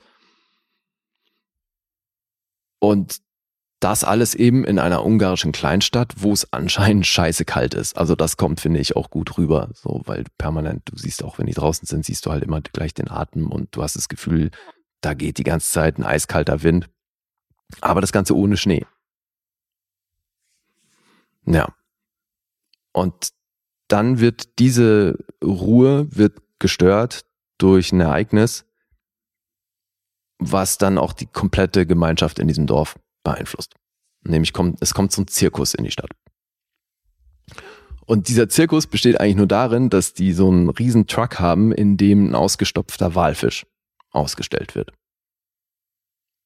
Und das, wie gesagt, das verändert die Dynamik in diesem Dorf krass. Weil äh, die, das wird natürlich eine Attraktion für viele Leute. Es versammeln sich dann auch immer eine Menge Menschen. Trotz der Kälte versammeln die sich halt da auf diesem Marktplatz, um sich diese Attraktion, rein, Attraktion reinzuziehen. Und das hat dann eben auch politische Auswirkungen. Es ist ja sowieso, also das ganze Ding ist Mörder, bedeutungsschwanger und metaphorisch und und und. Und ich habe da auch so ein bisschen recherchiert. Ich weiß gar nicht, hast du dann irgendwas nachgelesen? Gar nichts. Nee. Deswegen, ich ähm, erzähle, glaube ich, noch, nicht was über die Bedeutung, weil dann sprechen wir da gleich drüber. Würde mich sehr interessieren, wie du das auch aufgefasst hast. Äh, ja, wo war ich? Also, diese, es kommt dieser Zirkus und an diesem Zirkus hängt so ein Herzog dran. Und von dem sprechen dann relativ schnell auch alle, weil der eben auch seinen Einfluss auf die Leute im Dorf oder in dieser Stadt ähm, ausübt und das hat eben nicht nur gute Auswirkungen, im Gegenteil. Weil wir erfahren dann durch diverse Gespräche, dass dieser Zirkus schon in den irgendwelchen Nachbarorten war und da halt schon eine Menge Unruhe gestiftet hat. Und dass das eben da auch Auswirkungen auf die, auf die, die Leute, die da wohnen, hatte. Und jetzt gibt's die Tante von Janosch, Tante Tünde, und die will ein Komitee organisieren, um die Ordnung in der Stadt wiederherzustellen. Weil das eben überall gibt's jetzt irgendwie Unruhen durch dieses, ähm, durch diesen Zirkus. Und Tünde, die ist mit Georgi verheiratet. Das ist natürlich dann der Onkel. Und der ist aber so ein Reaktionär und so eher so lebt so zurückgezogen und will mit diesem Medienzirkus, also auch eben diesem Zirkus, will der da gar nichts zu tun haben. No Jetzt, pun intended. ja, Jetzt haben die aber schon so ein verhärmtes Verhältnis, dass der die Konfrontation mit seiner Frau vermeiden will und deswegen über Janosch mit ihr kommuniziert. Und um da nicht noch Öl ins Feuer zu gießen, macht er das dann, weil sie, Tünde will dann eben, die sagt, Janosch geht zum Georgi hin und sag ihm, dass ich dieses Komitee gründen will und dass er mir dabei helfen muss, die, äh, helfen muss, die Leute zu rekrutieren. Und so macht Georgi das, obwohl er da wenig Bock drauf hat. Und äh, ja, sie übernimmt den Vorsitz. Und wie weit erzähle ich jetzt noch? Weil, also, ist die Frage, ob man hier überhaupt was spoilern kann, ne? Also, diese, dieser Versuch, die Ordnung wiederherzustellen, ich glaube, das kann man schon noch erzählen. Die kommen natürlich auch nicht überall gut an. Und so haben wir dann relativ schnell den Angry Mob, der dann da durch die Stadt zieht. Ich glaube, bis hierhin würde ich erzählen. Mhm. Ja, jetzt bin ich mal sehr gespannt, erstmal, wie du das für dich aufgefasst und interpretiert hast. Die Story meinst du jetzt? Ja, das, was du da gesehen hast. Ähm, eigentlich genau so, wie du es jetzt gerade erklärt hast. Ich, mir fehlt da, ich weiß nicht, ob mir irgendwas entgangen ist, aber äh, ich habe jetzt da keine, also natürlich kam so ein bisschen, kam so ein bisschen Erinnerung an den Zweiten Weltkrieg hoch und äh, an die Judenverfolgung, an Fronten, die sich da gebildet haben, also auch durch die durch die karge Optik und so und durch das Schwarz-Weiß bin ich natürlich so ein bisschen an so Nazi-Dramen von damals erinnert worden. Mhm.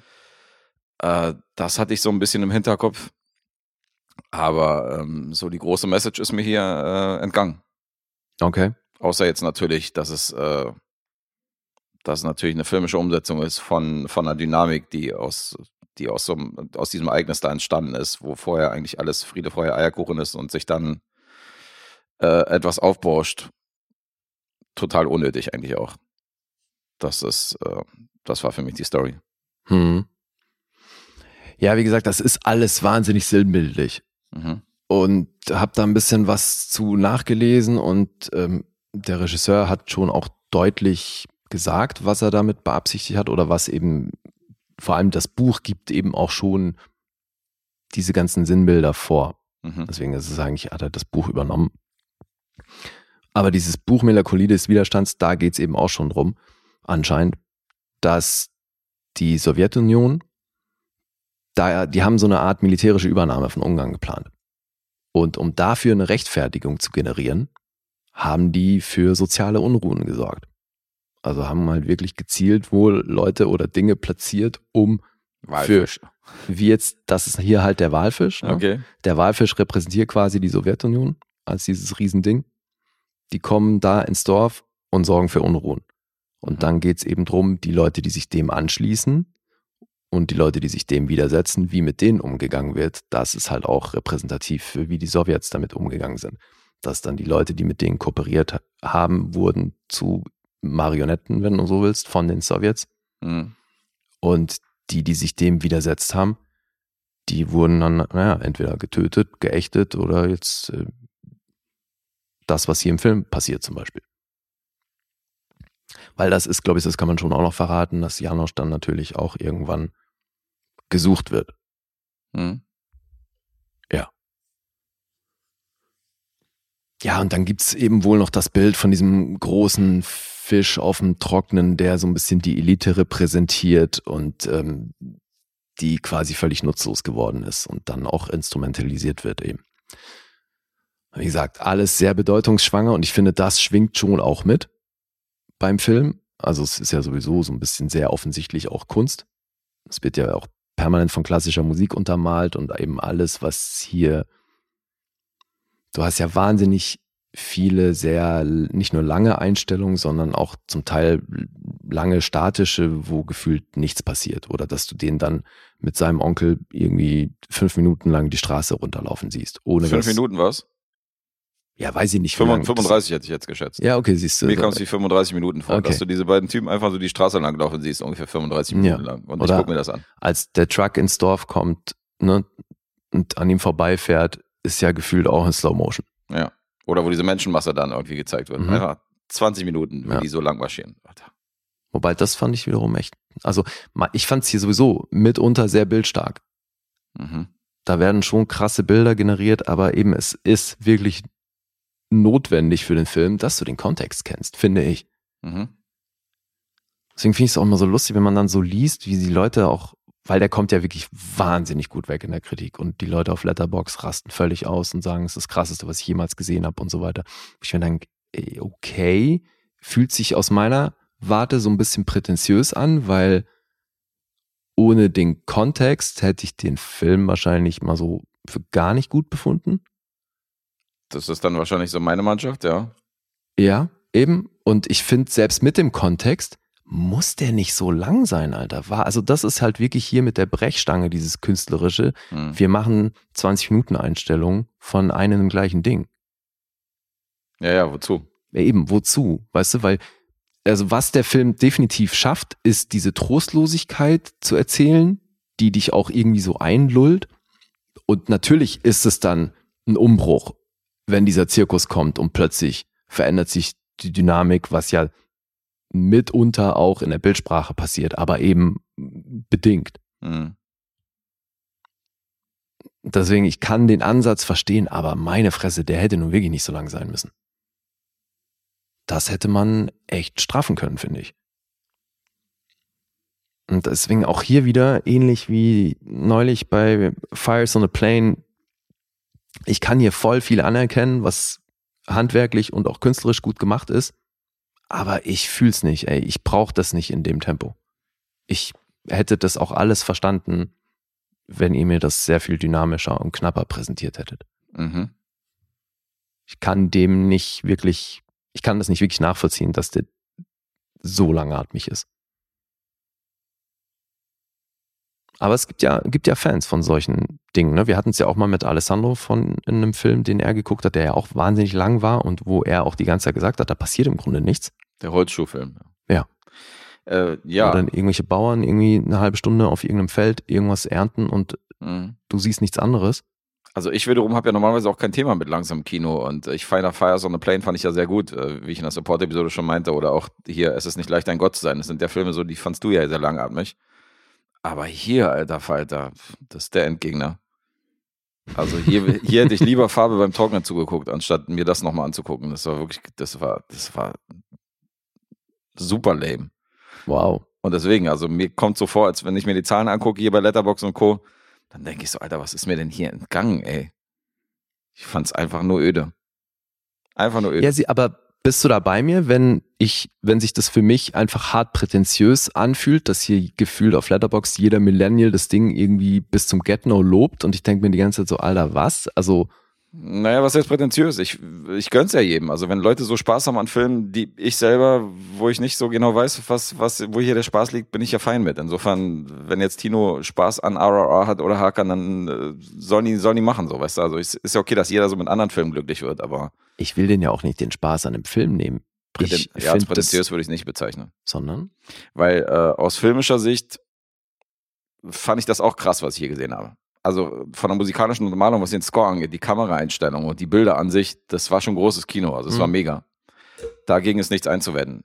Die Story an sich kommt halt komplett zum Stillstand und die zeigen halt das, was du auch sagst und so weiter. Man muss es nicht so lang in die, in die, äh, in die Länge wälzen. Ja, man Und muss sich vor allem auch erstmal Mühe geben, die Story überhaupt, also weil du musst da echt am Ball bleiben, um die Story nicht immer wieder zu verlieren. Auch. Ja, aber die gibt doch zu wenig her, finde ich, die Handlung und die Story über diesen Zeitraum. Für zwei Stunden 20 ist da zu wenig Fleisch dran, finde ich. Naja, es geht ja schon damit los, wie er als Figur etabliert wird. Da hast du ja auch, ich meine, die Sequenz geht eine Viertelstunde oder so, Mhm. wo er in der Kneipe die Besoffenen zu einem äh, zu einer Planetenkonstellation Mhm. aufstellt. Ja, wobei Und die das Szene alles irgendwie ganz nett. Ja, ja, eben. Das ist irgendwie auch cool. Auch da wieder super offensichtlich. Wir machen hier Kunst. Mhm. aber das hat eine gewisse Dynamik und irgendwo auch so kann ich verstehen, dass sich Leute da so reinziehen lassen. Ja, Aber dann wird's eigentlich gefühlt nur noch langsamer ja. und dann mitunter halt auch wirklich anstrengend. Alter, als sie zu ihm sagt, hey, hier geh mal da hin und bring mal da die zwei Kinder von dem ins Bett. Und dann tanzt sie hier und Radetzky Marsch und weiß nicht was und es läuft die ganze Zeit diese Platte und dann hast du diese beiden Kinder, die toben und der eine mit mit irgendwelchen ähm, Mit so Topfdeckeln oder. Mhm. ausgestattet und der andere mit einer Trommel und das halt untermalt von diesem Marsch die ganze Zeit, dann springt die Platte auch noch irgendwann und Alter, ist es anstrengend. Psychoterror. Und auch da ne, dachte ich, boah, das ist viel zu lang, als es sein müsste, aber natürlich hat das eine Wirkung, Mhm. Weil es geht ja hart auf den Sack. Ja. Das ist aber auch da wieder, ich finde nicht, dass der diese Länge braucht. Und da habe ich halt immer wieder das Gefühl, so, weil jetzt mal ganz ehrlich, du sagst, du fragst dich, was ist dir da entgangen? Wie groß ist denn die Wahrscheinlichkeit, dass dir auch mit deiner Routine im Filme gucken wirklich sowas Grundlegendes entgangen ist, dass du hier nicht auch bei fünf Sternen bist? Wie einfach der Rest der Letterboxd-Bevölkerung. Also ich finde es so krass. Ja, ja, das ist auf jeden Fall. Also ich dachte wirklich, ich bin im falschen Film, als ich mir die Zahlen mal angeguckt habe. Ist Wahnsinn. Ja eben, aber wie erklärst du dir das? Weiß ich nicht. Offensichtlich sehen andere in diesem Film äh, mehr als ich. Wie ich mir das erkläre, weiß ich auch nicht. Da bin ich ein bisschen äh, am Ende meiner kreativen äh, Vorstellungskraft. Ich weiß nicht, was da los ist. Hm. Ich fand ihn einfach nur lame. Hm, okay. Vielleicht ist das ein inter- interessantes Buch, die Vorlage. Weißt du, also so in literarischer Form kann ich mir vorstellen, ähm, ist das deeper Shit. Aber als filmische Form ist es langweilig. Hm. Das ist mein Fazit. Okay. Da kann man den noch so sehr wegen der Kunst feiern und wegen dem, wie er inszeniert worden ist und äh, Wegen den Bildern, wegen dem Score, da ist alles fein, aber ähm, die Story an sich. Du, ich würde ja schon den Großteil der Leute, die hier fünf Sterne auf Letterbox vergeben, einen Großteil von denen würde ich ja schon unterstellen, dass die nicht mal den Titel zuordnen können. Mh. Dass die nicht mal wissen, was es mit dem Titel auf sich hat. Dabei wird es erklärt an einer Stelle. Ja, aber auch nur bedingt. Mehr oder weniger. Aber ja. Deswegen, also das sind alles so, wie gesagt, auf mich wirkt es ein bisschen prätentiös. Äh, ich erzähle mal noch kurz, wer hier Georgi und Tünde spielen. Das ist nämlich Peter Fritz und Hanna Schigüller, wie ich schon anfangs gesagt habe, deutsche Beteiligung hier. Die Fassbinder-Muse. Deswegen ist ja auch der Film im Grunde auf Deutsch. Die Originalfassung ist aber dann die gedappte ungarische. Mhm. Sowas. Und auch wieder meine Geburtstagsschwester, ja, nach Humphrey Bogart, schon die nächste. Hanna Schigula hat auch am 25. Dezember Geburtstag. Ah ja? Ja, Okay. Gut, ja, die ist wahrscheinlich ein paar Tage älter als du. ich hoffe. ja, wahrscheinlich schon. Ich denke auch, ja, wenn die Ende 70er schon gedreht hat. Ja, und für die, die es jetzt ähm, nicht wissen, ohne den Film gesehen zu haben, also Andreas Werkmeister, auf den sich der Titel bezieht, habe ich mir rausgeschrieben. Der hat nämlich zwischen 1681 und 91 hat der ähm, Beschreibung veröffentlicht, wo es eben um wohltemperierte Stimmungen geht, Mhm. laut Wikipedia. Ja, weil davor wurde halt anders gespielt und äh, er hat quasi das eingeführt, was dann neue Maßstäbe gesetzt hat und dadurch wurde quasi ermöglicht, dass du in sämtlichen Tonarten spielen kannst. Ja. Und das eben, wie du schon sagst, das wird ja an einer Stelle im Film, wird das so ein bisschen thematisiert. Weil, war das nicht auch Georgi, der Komponist ist? Weiß auch nicht mehr, ne? Ja. Nee. Ja, ist auch Latte, aber ich meine, der Film kam von Dennis und das würde mich auch echt mal interessieren, wie er das sieht und was er da alles drin sieht. Also es kann sein, dass er vergessen hat, den zu locken, Mhm. aber ähm, könnte ungesehen von ihm beigetragen worden sein. Ah ja, okay. Ja, dann soll er uns mal informieren, wenn er ihn gesehen hat. Mhm. Ja, was kann ich noch sagen? Äh, Ich habe als Budget habe ich tatsächlich nur, also auf IMDb ist nur ein französisches Budget gelistet, also in Franc. Das sind 10 Millionen. Jetzt hab ich keine Ahnung, was das umgerechnet gewesen wäre. Wahrscheinlich irgendwie 3,80 Mark.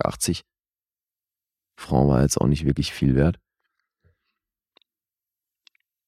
Und das ist die Werkmeisterschen Harmonien. Ja, der hat von meinen 85 Leuten, denen ich folge, haben die gerade mal zwei gesehen Mhm. und dafür bei 14 auf der Wunschliste. Unter anderem auch Dennis. Insofern glaube ich noch nicht gesichtet von ihm. Ja. Naja, aber das ist dann wahrscheinlich genau dieses Phänomen. Das ist ein Film, der halt von allen überall gelobt wird. Mhm. Und dann denkt sich so der normale Filmfan, ja, okay, fuck, muss ich auch irgendwann gucken. Ich meine, von Dennis kam ja auch der Leichenverbrenner, weißt du, der ist auch in Schwarz-Weiß und der ist auch karg und äh, ein bisschen sperrig und schwer zugänglich und bestimmt nicht für jedermann. Und den fand ich großartig. Also, das ist, ähm, hier ging es daneben, Hm. obwohl der eh nicht bewertet ist. Hm. Hm.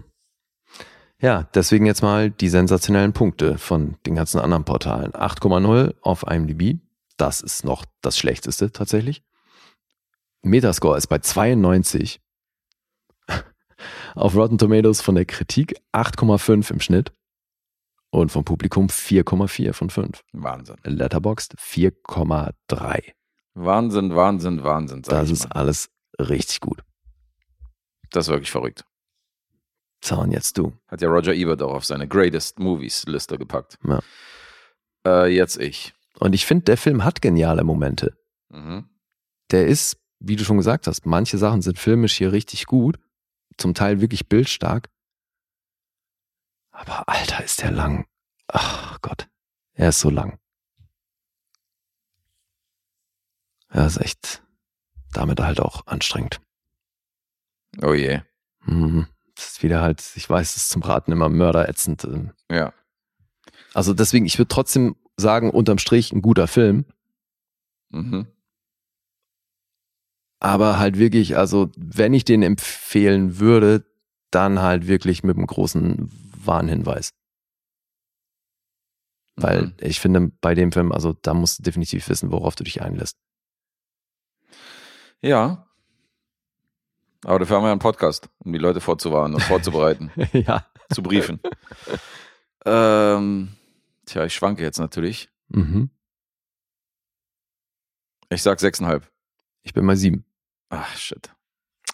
Hast du denn dahin geschwankt? Das war schon wieder mein erster Gedanke, nachdem du gesagt hast, ja, ist aber scheiße lange. Ja, aber ich habe doch gesagt, unterm Strich ein guter Film. Ja, ja, alles gut. Ich war ja in einer ähnlichen Area. Ja. Das war ja mein Schwank. Wo wärst du denn jetzt hier punktemäßig? Das würde mich mal schwer interessieren. Bei der Hälfte. Ja. Mhm. Dreieinhalb. Wow. Das war wirklich langweiliges Kino vom Allerfeinsten. Also ich habe hier nur wirklich die, ich habe jetzt nur die technischen Aspekte zu loben, alles andere. Nee, Alter. Mhm. Also ich muss schon auch meins. sagen, wie Lars Rudolph den gespielt hat, das hat für mich gut funktioniert. Äh, Ja, er Was- spielt ihn gut, also- aber auch hier wieder. Du hast im Zentrum hast du so einen Lutscher. so einen Eierkopf, ja, Ja, ja, so, einen, so einen Lappen, Ja. der halt rumgeschubst wird von allen und von keinem ernst genommen wird. Das ist auch schwierig so. Mhm. Wenn du dann nicht so eine interessante Story zum Beispiel Forrest Gump hast, der sich halt durch die ganze amerikanische Geschichte halt bewegt, weißt du, und wo der Rest halt stimmt, dann denkst du auch so, ja, jetzt folgst du, der ist ja noch nicht mal charismatisch. Und du folgst ihm irgendwie gefühlte sieben Stunden durch den Film. Ja. Ah, ja. Ey, wenn sich dieser, wenn sich äh, dieser Film, der zwei Stunden 20 geht, schon anfühlt wie sieben Stunden, wie ist dann wohl Ja. dieser siebeneinhalb Stunden Film von Regisseur? Habe ich auch Der fühlt sich dann wahrscheinlich wie gedacht. 25 Stunden an. Als ich gesehen habe, dass er der Typ ist, der diesen Sieben-Stunden-Film gemacht hat, habe ich sofort das Gleiche gedacht. Das ist krass. dachte ich auch so, oh mein Gott, Alter, diese zweieinhalb Stunden waren schon unerträglich lange. Ja. Wie zur Hölle ist das mit sieben Stunden 20? Ey? Aber es wäre noch nicht mal der längste Film auf meiner, auf meiner Wunschliste gewesen. Naja. Weil ich habe einen Film drauf, der geht 13 Stunden. Hm. Ja gut, ich habe mir da halt hier diesen, diesen äh, Le Vampire oder wie er hieß, ähm, aus Irma Web, das Ding, ne, Mhm. dieser, diese Kurzfilme, auf denen das basiert, die sind ja in der Summe auch über zehn Stunden lang. Ah, okay. Die würde ich mir eigentlich auch mal gerne reinziehen. Haben wir noch ein paar Aber was ist denn dieser 13-Stunden-Film? La Fleur heißt der, glaube ich. La Fleur. Das ist, glaube ich, ein südamerikanischer Film. Und das Okay. war auch so ein Riesenprojekt, was irgendwie, was, glaube ich, insgesamt 12 oder 13 Stunden geht, also übelste Laufzeit. Aha. Okay. Oder waren es 8 Stunden? Nicht, dass ich jetzt übertreibe wieder, Alter. Aber den habe ich mir dann irgendwann auf die Wunschliste gehauen, weil irgendwie fand ich es fand ich's ganz interessant. Mhm. Mal gucken, ob ich den finde auf die Schnelle. Ja gut, aber jetzt bist du ja wahrscheinlich trotzdem froh, dass du den abgehakt hast, weil da wärst du ja früher oder später eh nicht drum herum gekommen. Also einerseits äh, könnte man natürlich sagen, geil, dass ich den nicht gezogen habe, dass der Kelch an mir vorbeigegangen ist, dass Ja. du dir das Los antun musstest. Andererseits habe ich natürlich sofort gesagt, den gucke ich mit, Mhm. Weil äh, wie 4,3 auf allen Listen taucht er auf. Ich habe ihn auch auf meiner Watchlist gehabt. Ja, eben. dementsprechend, Da weil ich schämt man sich fast ein da. bisschen im Vorfeld zu sagen, nö, habe ich keinen Bock drauf. Ja, ja, definitiv. Also das schon. Insofern Mhm. hätte ich ihn eh äh, geguckt. Also in dem Fall war das keine Strafe von Dennis, aber ist jetzt, wie gesagt, also für mich ein Reinfall gewesen. Hm. Gut, Das ist wahrscheinlich, also unterm Strich ist es wahrscheinlich der Film, der am besten bewertet ist von den Punkten, den ich am meisten abstrafe. Also das ist, glaube ich, da fällt mir jetzt nichts ein, was da rankommen würde. Von der Diskrepanz. Ja, ja gut, gibt's bei mir schon ein paar, ne? Ja, bei dir gibt es einige. Apropos Statistik, ja. Ja. Ein paar fleißige Supporter haben tatsächlich ihre kompletten Filmlisten schon rüber geschickt. So von wegen so, hier sind alle Auftragsfilme, die ich bisher hatte.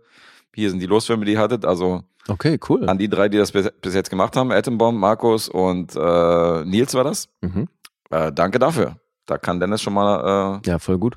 eine interessante Durchschnittsstatistik erstellen. Also ist jetzt kein Muss, ihr müsst da jetzt nicht alle, aber ein paar sind, ein paar haben tatsächlich aufgelauscht und haben, haben's, äh, haben sich da hingesetzt. Ja, sehr also, cool. Ja, dann können wir vor allem, Danke dafür. also wäre vielleicht auch cool, dann haben die Leute ja auch garantiert kein Problem damit, dass wir die dann in der Liste irgendwie namentlich erwähnen. Weil dann können wir ja bei den jeweiligen Filmen gleich dazu schreiben, von wem die kamen. Ja, müssen wir mal gucken, genau. Also das, äh, der Ansatz ist, dass wir überlegt haben, in der Tabelle vielleicht noch eine Spalte hinzuzufügen, wo dann die jeweiligen Namen der Supporter stehen oder die Spitznamen, je nachdem, wie ihr genannt würdet. Weil im Podcast werdet ihr auch genannt. Ich habe mich immer dagegen gesträubt, weil ich gesagt habe, in der Tabelle muss ja nicht jeder sein, sehen, von welchem Film welcher, äh, welcher Supporter den Ja, wir- beigetragen hat oder von wann bis wann man supportet. Du, oder, wir, wir könnten es auch farblich markieren oder so und dann wissen wir halt, wer für welche Farbe steht oder so. Das könnte man auch machen oder eine Nummer oder so. Ja. Oder kann man eine Spalte eigentlich äh, als, als verborgen in der Tabelle einbauen? Geht das? Weiß ich nicht. Ja, wir recherchieren. Ja, Jedenfalls gibt es da verschiedene Möglichkeiten, wie wir das dann auf einen Blick natürlich haben und dann wissen wir auch, von wem der ist. Weil wenn wir die Filme in den Lostopf schmeißen, dann äh, können wir nur recherchieren, von wem die sind, indem wir dann die einzelnen Posts irgendwie durchgehen oder die Messages. Weil wir wissen es wir wissen's dann selber nicht, weil wir tragen ja nur die Filme in die Tabelle ein, nicht die Namen. Hm. Aber gut. Okay, aber wir nähern uns. Wir schön. nähern uns, ja. Und es gibt zumindest von, von drei Leuten können wir jetzt schon mal eine Statistik machen. Also Mhm. das ist schon mal interessant, weil gerade Markus und Co. Ähm, habe ich ja gesagt, der dürfte eigentlich bei mir recht, recht hoch landen. Also insofern ist das interessant, auch Ja, mal zu sehen, wie das dann ausgeht. ja, ja, geil. Gut, Sehr schön. Sind wir dran? ja. Ja, cool. Jetzt hast du ja noch einen Film. Ja, jetzt nach, äh, was waren es jetzt hier? Eins, zwei, drei, das waren jetzt vier Rezensionen von Supportern.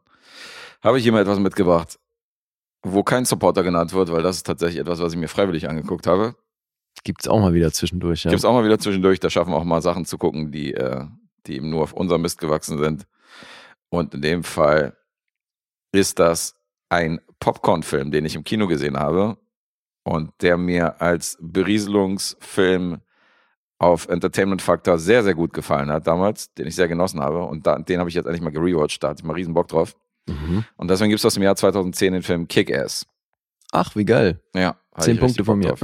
Zehn Punkte von Lee. Nein, aber das ist, äh, da, den müsste ich definitiv nochmal gucken. Aber ich habe den damals, als der rauskam, tatsächlich ein paar Mal gesehen, weil ich den echt gefeiert habe. Okay, ja, bist du nicht alleine. Ich feiere den auch. Also ich, das ist wirklich ein geiler Film. Und das, was er will oder das, was er, was er zeigt, das macht er auf jeden Fall sehr gut. Äh, der Regisseur ist Matthew Vaughn. Das ist der Regisseur von Layer Cake. Der ist natürlich auch für die Kingsman-Filme zuständig. Und ähm, ist schon ein Name in Great Britain. Ja, damals ja noch nicht so.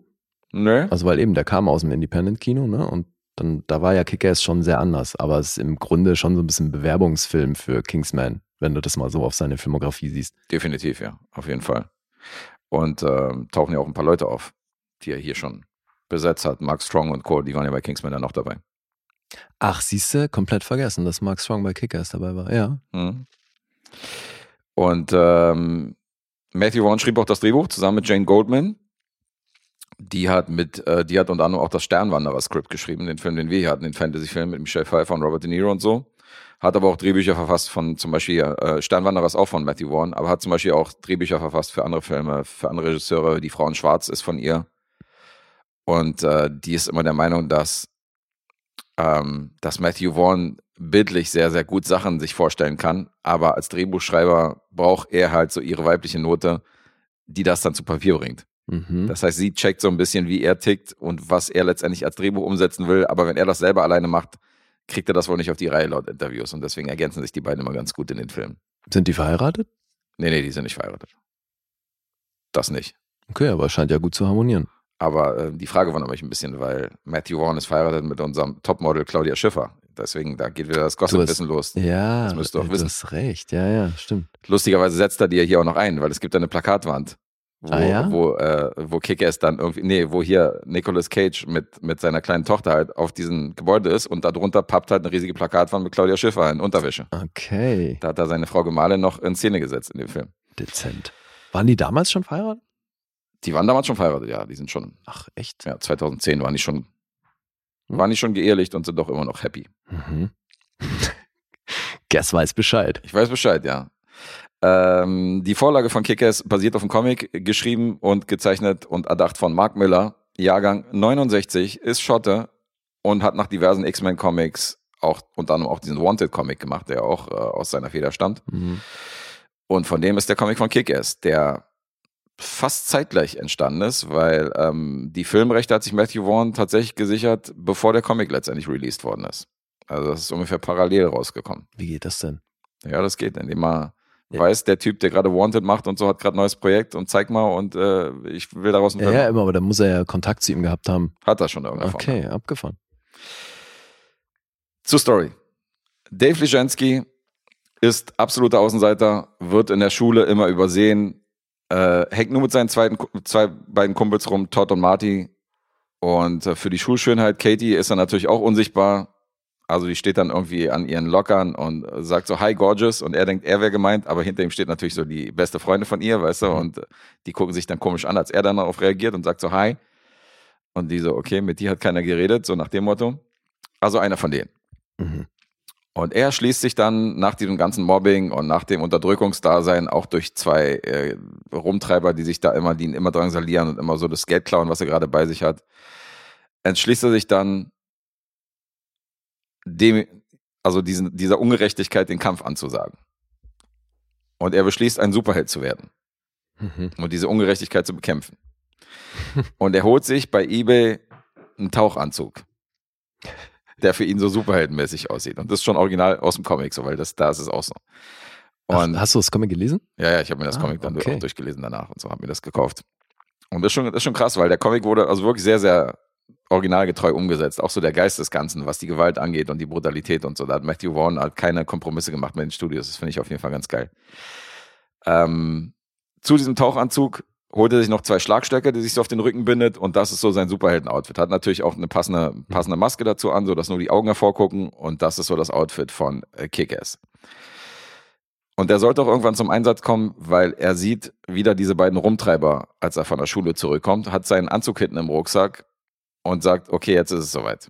Geht in der Gasse, zieht seinen Anzug ein, zückt seine beiden Schlagstöcke, geht auf die beiden los, die sagen so, Alter, was bist du denn für einer, was willst du? Und er will die erstmal vermöbeln und will sagen so, es gibt einen neuen Sheriff in Town. Mhm. Das führt dazu, dass er abgestochen wird. Kurzhand. Der kriegt dann einfach eiskalt ein Messer am Bauch von den beiden. Äh, die lassen ihn links liegen. Er taumelt halt irgendwie von diesem Schauplatz weg, landet auf der Straße und wird dann überfahren. Mhm. Also Messer und überfahren, das ist seine erste Aktion. Erstmal ins Krankenhaus und wochenlang irgendwie repariert worden. Kommt aus dem Krankenhaus irgendwann wieder raus mit definitiv mehr Metall im Körper als jemals zuvor. Und braucht erstmal eine Weile, bis er genesen ist. Und nach dieser Weile ähm, Genesung rettet er dann einen Mann, der flüchtet, vor mehreren Schlägern, die ihn dann verfolgen, von so einer Gang. Und er schmeißt wieder sein Kick-Ass-Outfit hin, weil er sagt, okay, er versucht's nochmal. Mhm.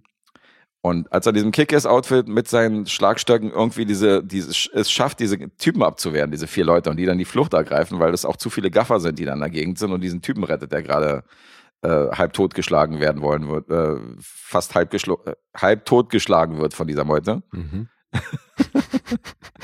wird er von den Umherstehenden gefilmt, von so, von so einem Gaffern. Ja. Und die stellen das Ganze online. Mhm. Und dann wird er zum Star. Und dann wird Kickers so ein bisschen so ein, so ein Internetphänomen.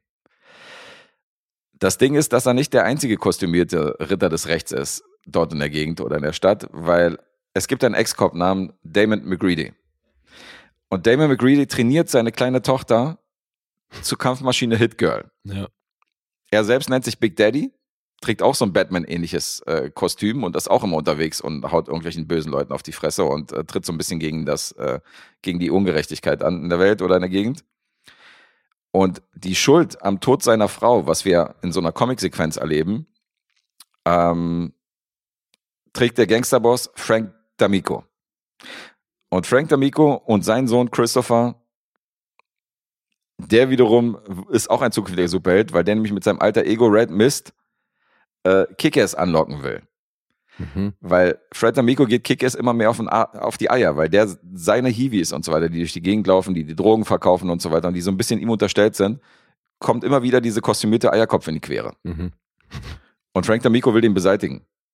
Tötet aber aus Versehen den Falschen. Mhm. Weil nämlich so ein Typ auch so im Kickers-Kostüm rumrennt und der sich dann typisch tierisch aufregt und sagt so, ey, Spider-Man-Partys, das kann ich ja noch verstehen.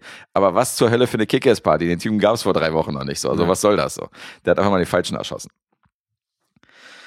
Und sein Sohn kommt auf die Idee, dass er sagt, pass auf, ich verkleide mich als Superheld Red Mist, aber ich muss irgendwie in die Presse rein. Das heißt, ich muss, wir müssen irgendeinen opfern von einem großen Mafiosi, von deinen, von deinen Hiwis, weißt du, von deinen, von einem von den größeren Gangstern. Da müssen wir einen opfern, den ich praktisch dann irgendwie getötet habe und ich dann in die Presse komme damit. Mhm. Da sagt er ja, okay, such dir einen aus. Fand ich auch schon ganz witzig.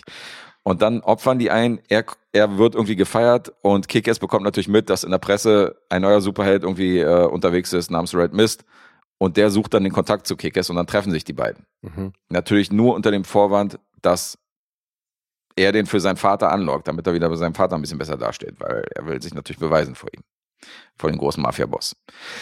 Und ähm, mit diesem Mafia-Boss, nicht zu vergessen, hat der Ex-Cop Damon McCready mit seiner Tochter natürlich auch noch eine Rechnung offen. Und jetzt geht's um diesen Kampf gut gegen böse.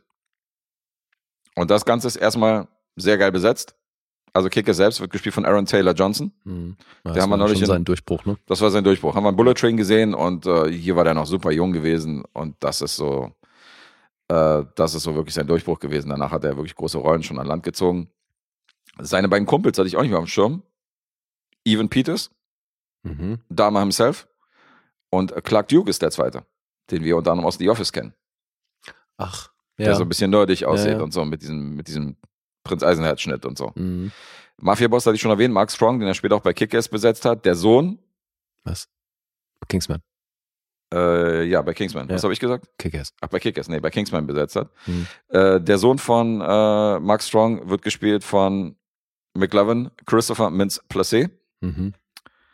Und Ach, Big, ja. Big Daddy ist auch großartig besetzt. Nicolas Cage spielt hier mit. Mhm. In einem der wirklich äh, erwähnenswerten Filme der letzten 15 Jahre, wo er mitwirkt. Und das Hit Girl, Chloe Grace Moretz. Naja, klar. Das war auch ihr Durchbruch. Der Wahnsinn. Ja. Die sieht halt hier aus wie vier, Alter. Naja, sie ist wirklich klein. Die noch. ist halt super mini. So. Die Ja. ist halt wirklich noch ein super kleines Mädchen, so mit ihren Zöpfen und so. Das ist Wahnsinn. Äh, ja, das Love Interest, äh, Lindsay Fonseca, kennt man auch, ist zum Beispiel die Tochter in How I Met Your Mother, die immer auf der Couch sitzt, da hat man die schon mal gesehen. Bei Agent Carter dürftest du die schon mal gesehen haben, also in einigen Folgen. Die Mhm. ist definitiv auch ein sehr hübsches Gesicht hier für, für die, äh, für das weibliche Porno von Kick ist, weil die hält die natürlich am Anfang für schwul. Mhm. Und jedes Mädchen auf der Highschool oder auf einer Oberschule wünscht sich natürlich auch einen schwulen besten Freund. Und sie dachte, sie hat ihn jetzt in ihm gefunden und der darf sie dann noch eincremen abends und so. Und äh, seine Kumpels sagen, sie, ja, mach doch erstmal mit, dann hast du erstmal so, weißt du, du hast erstmal Kontakt zu ihr und dann kannst du immer noch gucken, wo die Reise hingeht.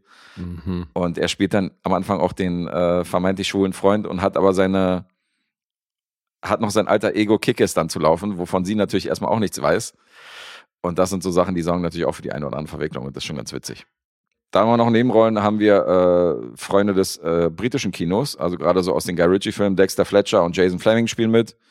Und äh, Michael Rispoli, der auch so der Mafiosi to go ist, jetzt Ja. in verschiedenen, in vielen Filmen und vielen Serien. Also Mhm. den sehe ich auch öfter eine Rolle, der spielt so die rechte Hand von, von Mark Strong. Als Frank D'Amico. Das ist Kikos. Und untermalt natürlich vom geilen Soundtrack. Du hast super Songs auf jeden Fall im Laufe des Films, äh, die so unter die Szenen gelegt worden sind. Fand ich auch immer groß. Und wo halt, wo ich halt gesagt habe, dass Matthew Vaughn halt keine Kompromisse gemacht hat, ist, ähm, dass ihn die Studios halt immer reingelabert haben. Dass die gesagt haben, so, etliche Studios wollten zum Beispiel nicht finanzieren, weil ähm, das größte Problem, der Ja, ist halt zu Lions, halt, ne? naja, nee, der ist auch zu Lionsgate gegangen und meinte so, ähm, lösch mal Hit Girl aus dem Film oder mach sie zumindest älter. Mach aus ihnen eine 19-Jährige. Weil die wollten laut Drehbuch kein kleines Mädchen, was zwölf Jahre alt ist und irgendwelchen Leuten die Kehle aufschneidet, sehen und so. Die meinten, Mhm. das ist, das ist ein Film, den kriegen wir nicht vermarktet, so, das geht nicht. Die muss halt irgendwie raus. Mhm. Und er wollte aber keinen Kompromiss machen. Der hat gesagt, er will das Comic genauso umsetzen und Hit Girl wird nicht rausgeschrieben. Und Vaughn hätte den Film fast als Independent-Produktion selbst realisiert. Hat dann aber noch Studios gefunden, mit denen er sich dann irgendwie so ein bisschen einig geworden ist. Und ähm, sie sieht halt wirklich aus wie vier und flucht und metzelt sich aber durch diesen Film.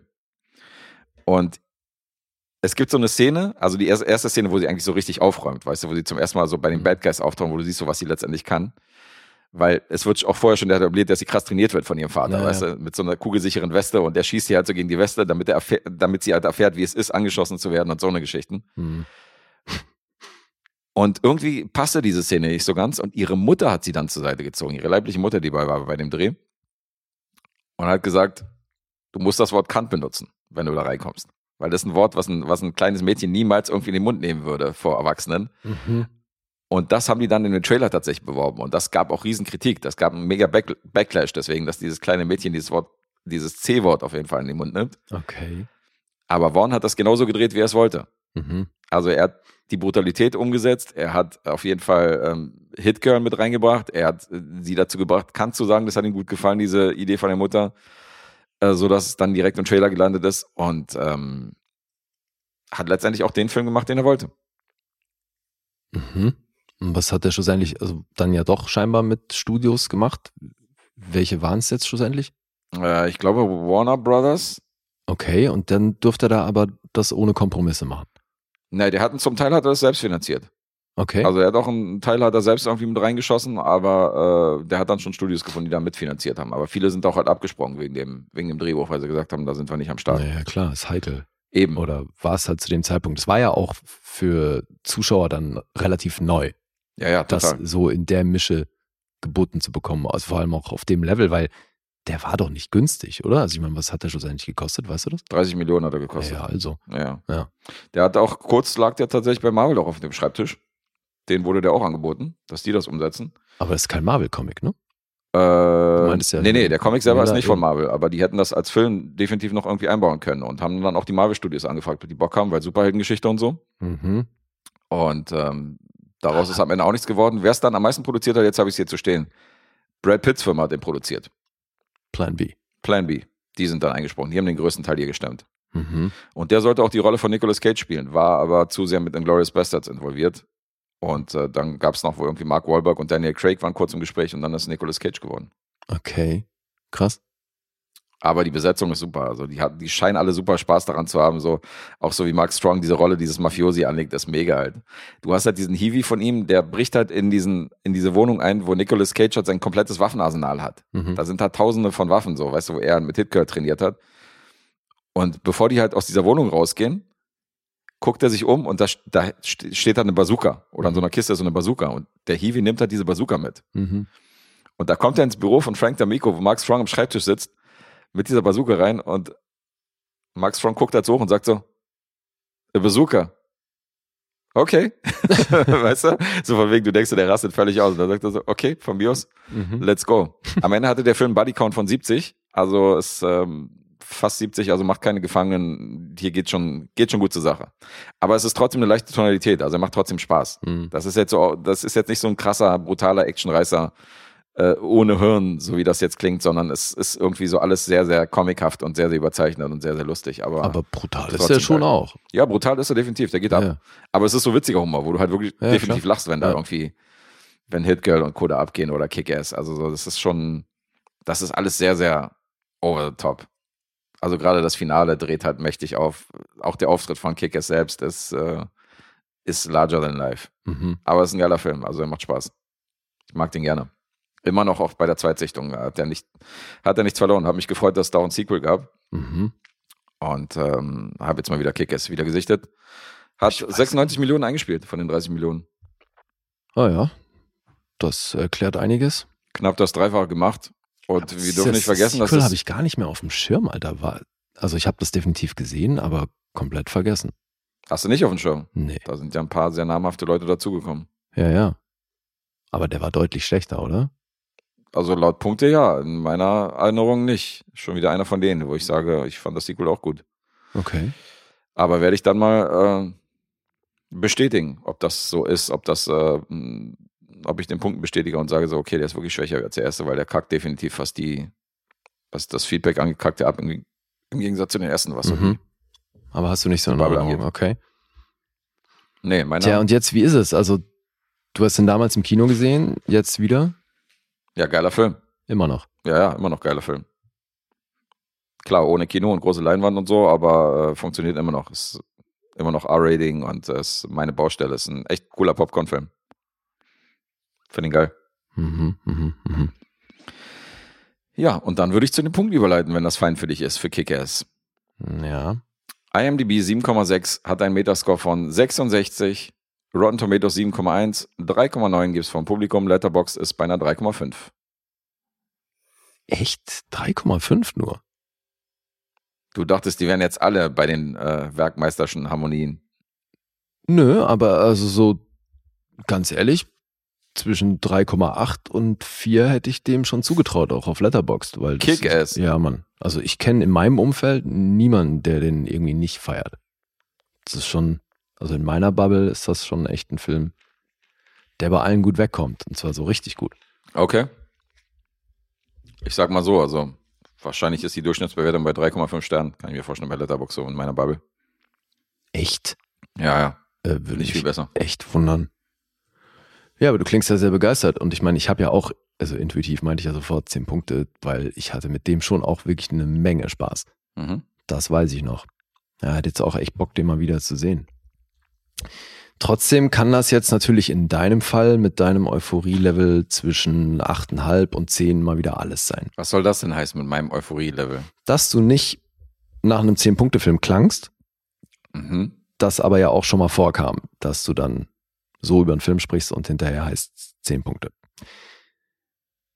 Äh, jetzt sage ich neun. Achteinhalb. Mhm.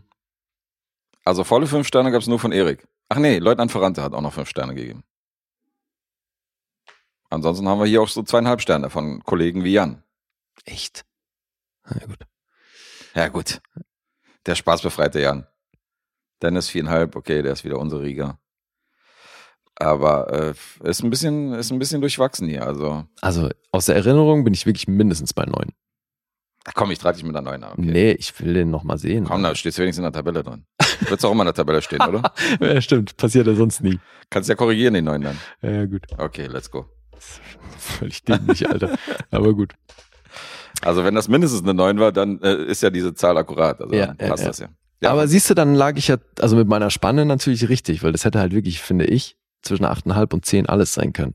Nee, na, natürlich, also so wie du es formuliert hast, hast du ja gesagt, meine Stimme klang jetzt nicht so nach Euphorie 10 Punkte und so war es ja auch. Deswegen klang meine Stimme auch nicht so Euphorie nach 10 Punkten, weil das es eine 8,5 bisher war. immer so war, dass ein 10-Punkt-Film auch gleich genau so klang, Alter. Ich sag nur American Hustle. also wirklich. Äh, ja, da werden wir nicht weiter darüber diskutieren. I'm not trying to be a Leonardo DiCrap on your Planzio. Die Plansio. Mhm. Hast du was von Leonardo DiCaprio Plansio? Crap on your plan, Zio, Alter. Okay, okay. Nee, habe ich nicht. Ach so, wir haben ja sowieso noch einen gemeinsamen, oder? Eben. Ach so. Ja, Und wenn er nicht heimlich irgendeinen belgischen Film gedreht hat, dann wird das nichts mehr mit Leonardo. Ist mir nicht bekannt, dass er was Belgisches gedreht hat. Aber unser nächster Film kommt aus dem Bereich. Deswegen hast du wahrscheinlich auch so geschickt überbegleitet. Oder? Ja. Verrückt. Und wieder ein Supporter. Und ich find's so krass, Alter, weil der Film sagte mir nichts. Die beiden Remakes sind mir aber beide schon mal begegnet. Ach, da gab's Remakes. Ja, ja. Gibt, ich meine, ein spanisches und vor allem halt ein amerikanisches.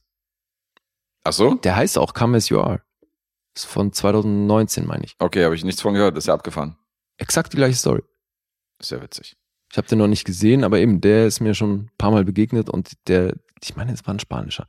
Aber so langsam scheine ich hier bei Lukas Taktik durchzublicken, weil äh, der scheucht uns filmisch gesehen so ein bisschen quer durch Europa. Mhm. Weil er hat ja mit Mucksmäuschen still seinen ersten Auftragsfilm genannt. Da waren wir in Deutschland. Ja. Jetzt sind wir in Belgien. Mhm. Und mit hier, ähm, äh, wie heißt er? Nicht Cremator. Taxidermia. Mhm. Geht's nach Ungarn, glaube ich.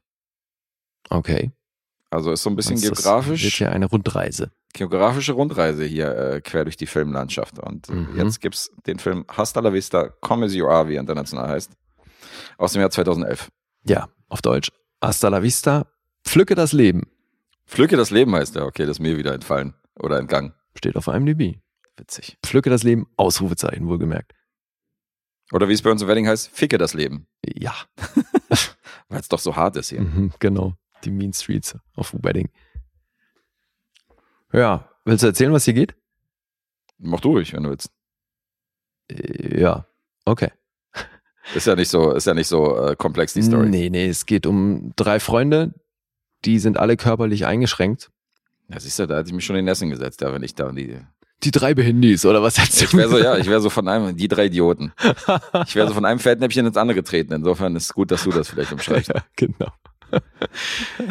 ja, also Philipp ist kopfabwärts gelähmt, ist deswegen natürlich komplett auf Hilfe angewiesen. Lars ist, boah, der ist, glaube ich, tatsächlich nur körperlich so schwach, dass er nicht mehr laufen kann, aber der kann seinen Rollstuhl noch selbst bedienen, weil ich meine, der hat Krebs, ne? Mhm. Und dann gibt's noch Josef und der ist blind.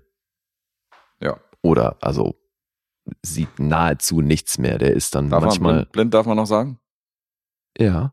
Wobei eben, er ist ja wirklich nur äh, sehbehindert, aber sehr stark halt. Aber manchmal ist er dann da so mit, mit Lupe und Sägewichtig. genau.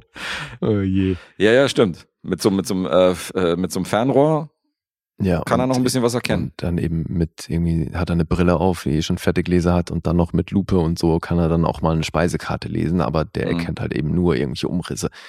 Ja, und die sind alle in ihren Zwanzigern und eben fristen so ihr Dasein, wo sie halt permanent auf Hilfe und Pflege angewiesen sind. Und Philipp auch in den 20ern, ja. Ich dachte, er wäre älter als die beiden. Phil Philipp, du meinst Josef? Äh, Josef, ja, hier, der Blinde. Ja, kann sein, dass der Mhm. ein Ticken älter ist. Aber die anderen beiden sind ja noch relativ jung. Die anderen beiden sind noch relativ jung. Jedenfalls sind die befreundet und fassen dann irgendwann den Plan, weil die eben keinen Bock haben mehr auf so ihren Alltag und auch mal ein bisschen was erleben wollen, haben die einen Plan, nach Spanien zu fahren. Weil äh, Lars war das, ne? Oder nee, welcher von denen hat rausgefunden, was es da in Spanien gibt? Na, der, äh, der abwärts gelähmt ist. Halsabwärts. Ja, Der Philipp. Hauptcharakter. Okay. Philipp. Mhm. Ja, Philipp hat nämlich ausfindig gemacht, dass es in Spanien ein Bordell gibt, Mhm. was sich wohl auf Gäste wie sie spezialisiert hat. Also körperlich eingeschränkte Menschen, die. was lachst du da jetzt Ja, schon wieder? Alter? Wie er mich so anguckt, so, heißt es? Nee, aber das war, Lausche meine Worte. aber das, ich, das war eher so, stimmt doch, oder? Das, also das Bordell, das ist quasi spezialisiert Das auf war gar die nicht der Jungs. stimmt doch Blick. Das Nicht? war der Blick so, guck, wie ich's mache. Ja, okay. Gott, ey. Look at my shit. Look at my shit. Ja, Ja, und dann der sagt sich den hier. Ich war puppen! Äh, Genau, das ist die klare Absicht, weil der halt auch sagt, hey, ich weiß nicht mehr, wie lange das mit uns noch geht. Ne, wir sind alle irgendwie, der eine ist halt echt todkrank und deswegen sagen die, hey, wir wollen hier nicht als Jungfrau abtreten, also ab in Puff. Ja. Und dann fahren sie in Puff nach Barcelona.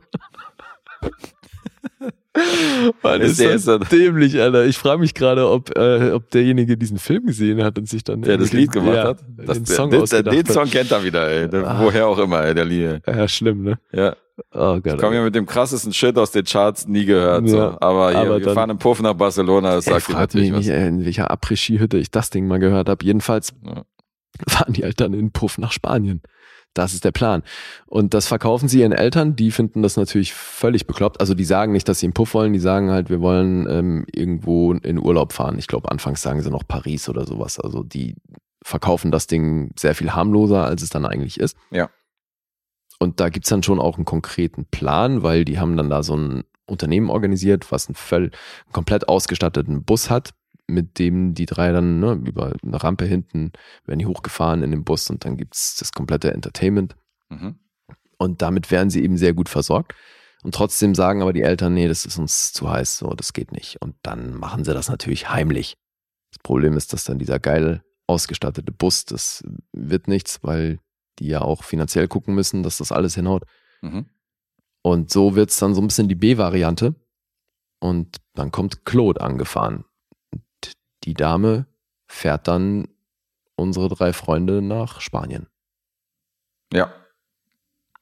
Unterwegs werden sie dann mal panisch alle ihre Handys los, weil die sagen, sie müssen dafür sorgen, dass wir auch nicht gefunden werden können, so, weil unsere Eltern, die werden das natürlich raffen, dass wir weg sind und sich dann irgendwann auf die Suche machen. Mhm. Und damit der Plan nicht gefährdet wird, schmeißen sie alle ihre Handys weg. Ja klar, soll ja nichts in die Quere kommen, weil Ich war puppen! Eben. Und das wollen in ja schließlich Spanien. Puppen. das in Spanien. Ja. Und ja, das, ich fand das sehr unterhaltsam. Mhm. Wie ging's dir? Das ist wahrscheinlich der Film, den ich als sympathisch bezeichnen würde. Der hat sehr viel Herz, finde ich. Der hat Herz, aber das ist, ich, will- ich will jetzt nicht dein Attribut benutzen, aber das ist wahrscheinlich das, was ich als nett bezeichnen würde, weil wenn man in seinem Leben schon mal zwei, drei Road-Movies gesehen hat, dann dürfte man äh, hier nicht allzu oft überrascht werden, Das was die stimmt. Story und die Handlung angeht. Auf jeden. Der bedient das ein oder andere Klischee. Mhm. Was ich aber cool finde, ist, dass er fast ohne Pathos auskommt dabei. Ja, das stimmt. Also bei vielen deutschen oder vor allem auch amerikanischen Produktionen hätte man da bestimmt den ein oder anderen Moment mehr ausgeschlachtet. Mhm. Und Was- so finde ich, steht hier diese Freundschaft im Fokus Ja, ja, auf von jeden diesen Fall. dreien und wie sich das natürlich so ein bisschen verändert. Die wirkt auch authentisch und die hat auch schon, also du hast hier wirklich ein paar sehr lustige, witzige Momente, also weil die drei sich auch gegenseitig immer verarschen und nicht so ernst nehmen. Ja.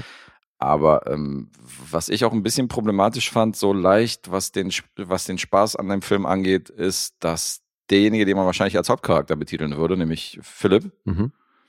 dass der halt gleichzeitig ein ziemlicher Unsympath ist. Also der ist von den drei ist er wahrscheinlich so am meisten noch das Arschloch. Ja, Und äh, der hat öfter mal auch so, legt so bestimmte Gewohnheiten oder bestimmte Ansichten an den Tag, wo ich denke, hm, nach mir die Sintflut, weiß ich nicht. Und der ist ja, halt ist eigentlich ein mieser Wichser. so, ist eigentlich ein Wichser. Aber ich finde, so wie es erzählt wird, Hm? verstehst du, wie er da hingekommen ist.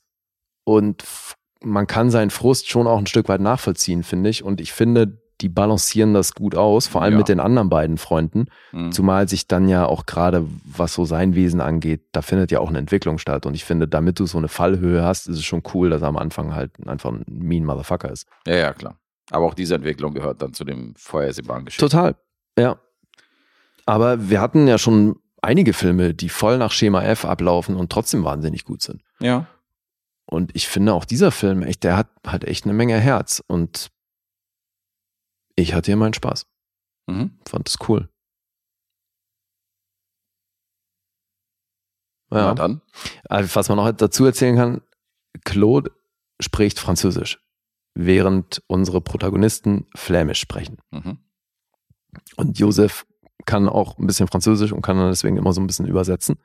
Zumal die Sprachen jetzt auch nicht wahnsinnig weit auseinander liegen. Mhm. Aber das ist halt auch äh, natürlich Thema, was so die Kommunikation angeht. Wo ich auch dachte, Alter, als sie in diesem Hotel sind und dann an der Rezeption die einen auf ganz erwachsen machen wollen sagen, ja, nee, klar, jeder sein Zimmer.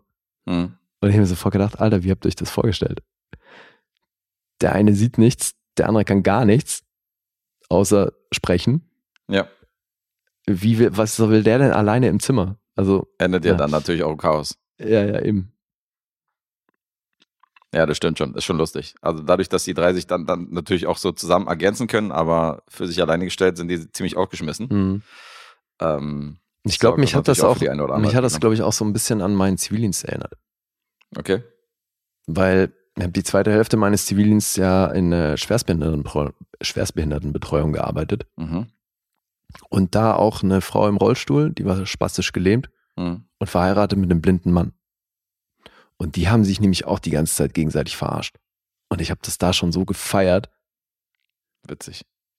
Ja, vor allem, also das war schon auch eine geile Lektion in so Demut und so, weißt du, weil wenn du dann, das finde ich, kommt eben bei dem Film schon auch super geil raus, wenn die dann so ein paar Glücksmomente haben, Mhm. wie authentisch die sich freuen.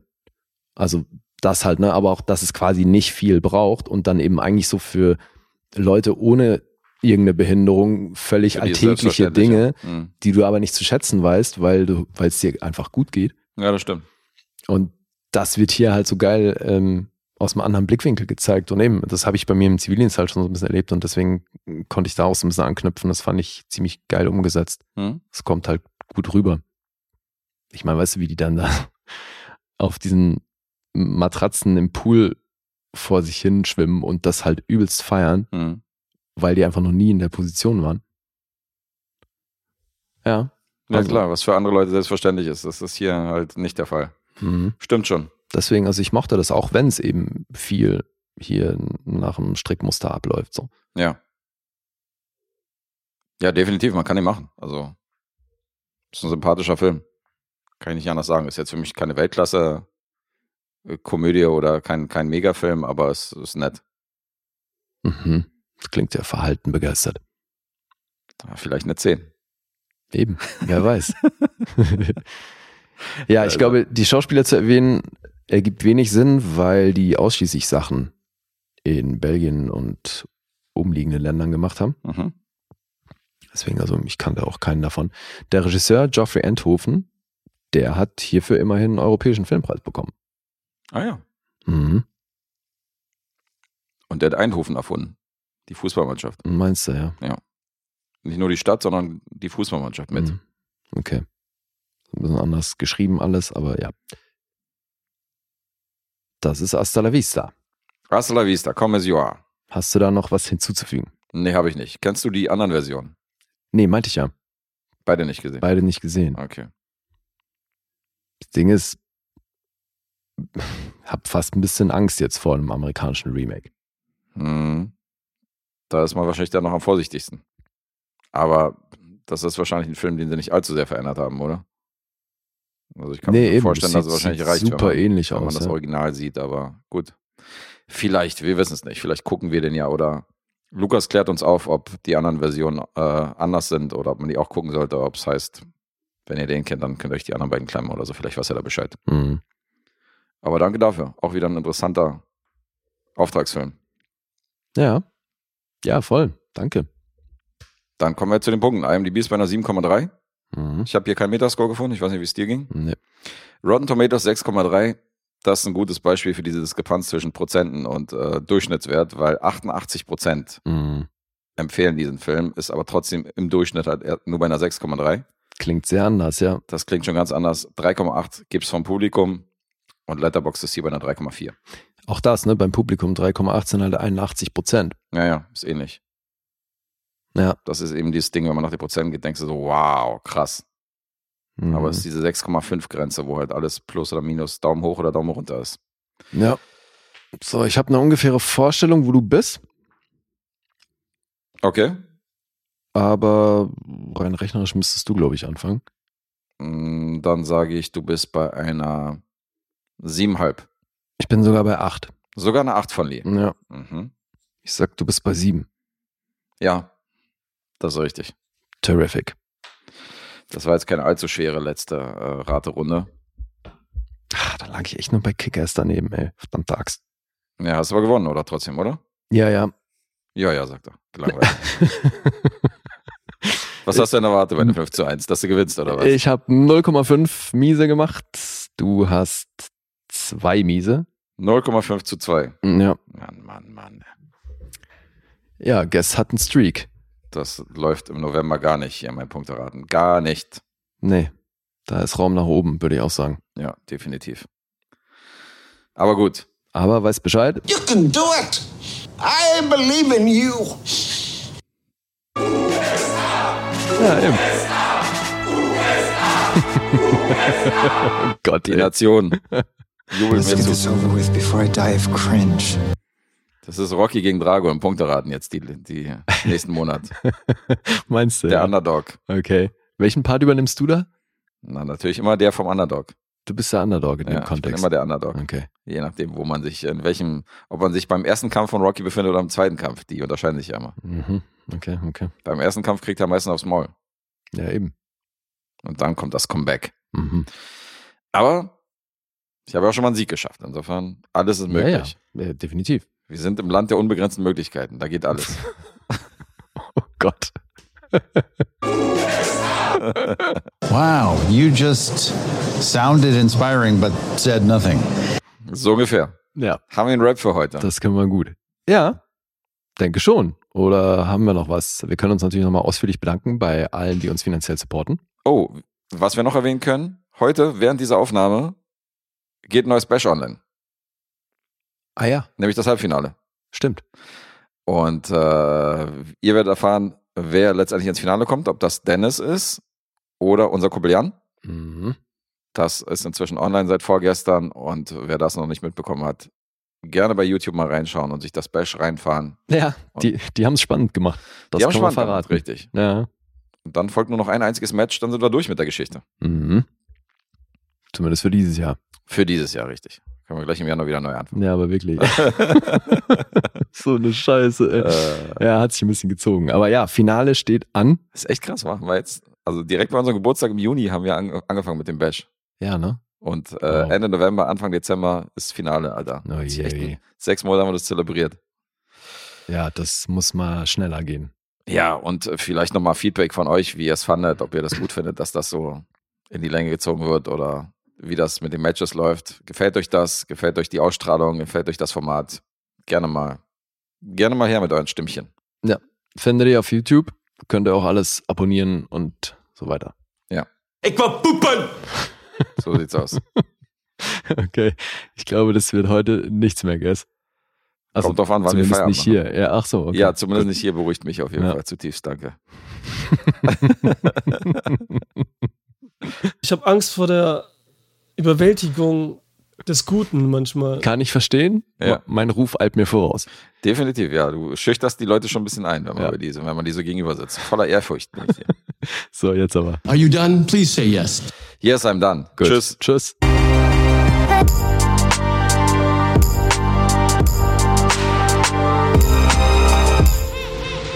Bewegt Bild Banausen.